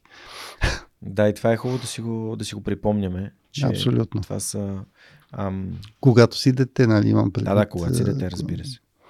Да. А, и въпреки това, нали, баща ти прави здравословни комплименти по начина, по който а, по този начин е правилно. А, това, което сме си говорили с нея за комплиментите е, че трябва да бъдат конкретни, за да бъдат ценени. Mm-hmm. А, и не е добра идея да се каже на едно дете ти си умно. Да, или ти си а, супер. Да, ти си супер. А, това е нещо, което трябва, аз ще трябва да работя върху него, защото е нещо, което се надявам да развия. Mm-hmm. Да правя конкретни комплименти. И, а, но сега просто гледам едно щастие. И, е, разбира се. И треперя, треперя в умиление и също времено се чувствам адски безсилен, когато не мога да правя нищо, за да го успокоя. Mm-hmm. А, да. Доколкото разбрах от моя терапевт, това е умение на бащите да са контейнери, да задържат такъв тип а, усещания, чувства е много важно да. за семейната среда. Но да, надявам се да имаме а, и друга възможност да, да си поговорим с теб, защото а, мисля да се насочим към финала. А, Разбира се. И ще си говорим и друг път. Безкрайно ти благодаря. Да, ти си ми на един телефон разстояние, но се надявам, че и хората днес си взяли много за тях самите, за техните отношения с миналото, а и с бъдещето с техните деца, защото смятам, че а, това е много важна тема и аз самия възнамерявам, както до сега съм споделял неща, свързани с моя живот, с да споделям и предизвикателството на родителството, защото не е а, а, рози, цветя и рози. Какво беше? Трудно е, но си заслужава. Трудно е, но е най-смисленото нещо, което природата ни е дала. А, за финал ще ти задам а, един въпрос и ще ти подаря една книга. Подарям ти една турба ключове. Mm-hmm. Това е книга на Цончо Родев. Цончо Родев е един а, писател-романист, който да. е събрал 12 разказа за достоинството на българина, а по един истински патриотичен и свързващ хората с ценностите им и с а, а, това да бъдат себе си, да се борят за нещата, които са важни за тях начин, т.е. по истинския начин. А, и преиздадохме, защото вярваме, Това са истински истории всъщност. Базирани на, на, на реални случаи. Супер, много ти благодаря. Все пак той е романист, но а, начинът по който детайл, в който влиза е изключителен. А, така че, да, ако някой иска да си я поръча, знае, може на rodevbooks.com а, да, да си я поръча. Това е книга, която ние преиздаваме и разпространяваме с Жоро Станилов от Петка Мърън или да си я купите от бяганията на Петка Мърън. А въпросът, Люси, към теб е как според теб да направим България едно по-добро място? Хм. Ами аз смятам, че основното е да сме активни, когато забелязваме, че нещо не е наред, да сме активни да го отреагираме и да търсим хората около себе си за съюзници, за партньори. Общо взето това, което според мен ни отличава от страните, които стоят в по-добра позиция в сферата на благоденствието, в сферата на свободата, в сферата на живота изобщо, е, че в други страни хората имат инстинкта да се активират, когато нещо не им е наред, да излязат на улицата, да поискат това, което им е нужно. преди години един мой състудент беше отишъл във Франция и беше поразен от това, че е видял как французите излезли навън да манифестират и да протестират срещу студа. Имало студ, нали, те излезли на улицата, не искаме вече студ, не искаме вече е, всичко това, искаме да ни бъде топло и това изглеждаше смешно, но още по-смешно е, когато има неща, които будат очите, които те тероризират буквално в личния ти живот и в плана на нашия общ живот да мълчиш. Общо взето, това е нещото, което според мен е най-важно. Да се борим за нещата, които са важни за нас. Точно така, да. да.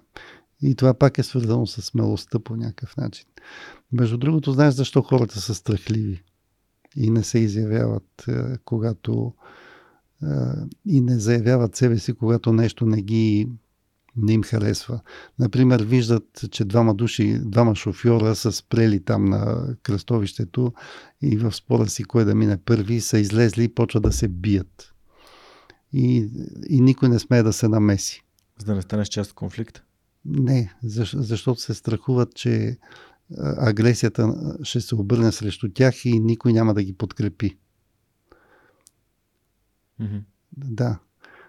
Само, че никога не се случва това нещо. Защо? Защото когато ти от... когато двамата души го правят това безумно нещо, хората, които са отстрани, ги третират като двама хора с нисък интелект и с недобър морал, които са се хванали и се бият. Но когато един от кръга отиде да ги разтървава, тогава те виждат, че там има един нормален човек и са склонни да отидат да, да го подкрепят. Никога няма да останеш сам. Благодаря ти, Люси. Аз също вярвам, че трябва като граждани да имаме своята позиция, да я отстояваме, да се борим за нея. А, за това ам, самия се стара да, да правя така. Затова поканих и а, Оля Минева да говорим за насилието на жени още през март месец. За жалост това отново е тема и продължава да бъде тема в обществото. Аз вярвам, че ако сме ни ам, уважаващи родителите си и уважаващи себе си хора, нали, няма да стига до там. А, това беше всичко от разговора ми с Людмил Стефанов. Люси, искаш ли по някакъв начин да, а, да кажеш финални думи преди да затворим Еми, този разговор? Като финални думи мога само да ти благодаря, че ме покани на този разговор и че той беше толкова съдържателен, толкова обемен и толкова в много посоки ходихме. И си мисля, че това е ценността на твоя подкаст. Да погледнеш нещата от много различни посоки. Благодаря ти, благодаря ти за, за отделеното време, за споделените знания, опит. А, надявам се, че, истински се надявам, че сме ви полезни а, в тези над 3 часа. Благодаря ви, че отново сте свърх човекът с Георгина в подкастът, който всеки вторник ви разказва истории, които вдъхновяват. Знаете как може да ме подкрепите, като споделите това съдържание с хора, които за вас имат нужда да го чуят а, или да го видят, в зависимост от това къде следят подкаста можете да подкрепите подкаста с дарение на сайта, може да следите нещата, които правим и просто да ми пишете. Ще се радвам да се свържем, да ви бъда полезен по някакъв начин и ще се радвам да се видим и следващия вторник, когато свръх човекът Георги Ненов ще ви разказва още истории, които вдъхновяват. До тогава.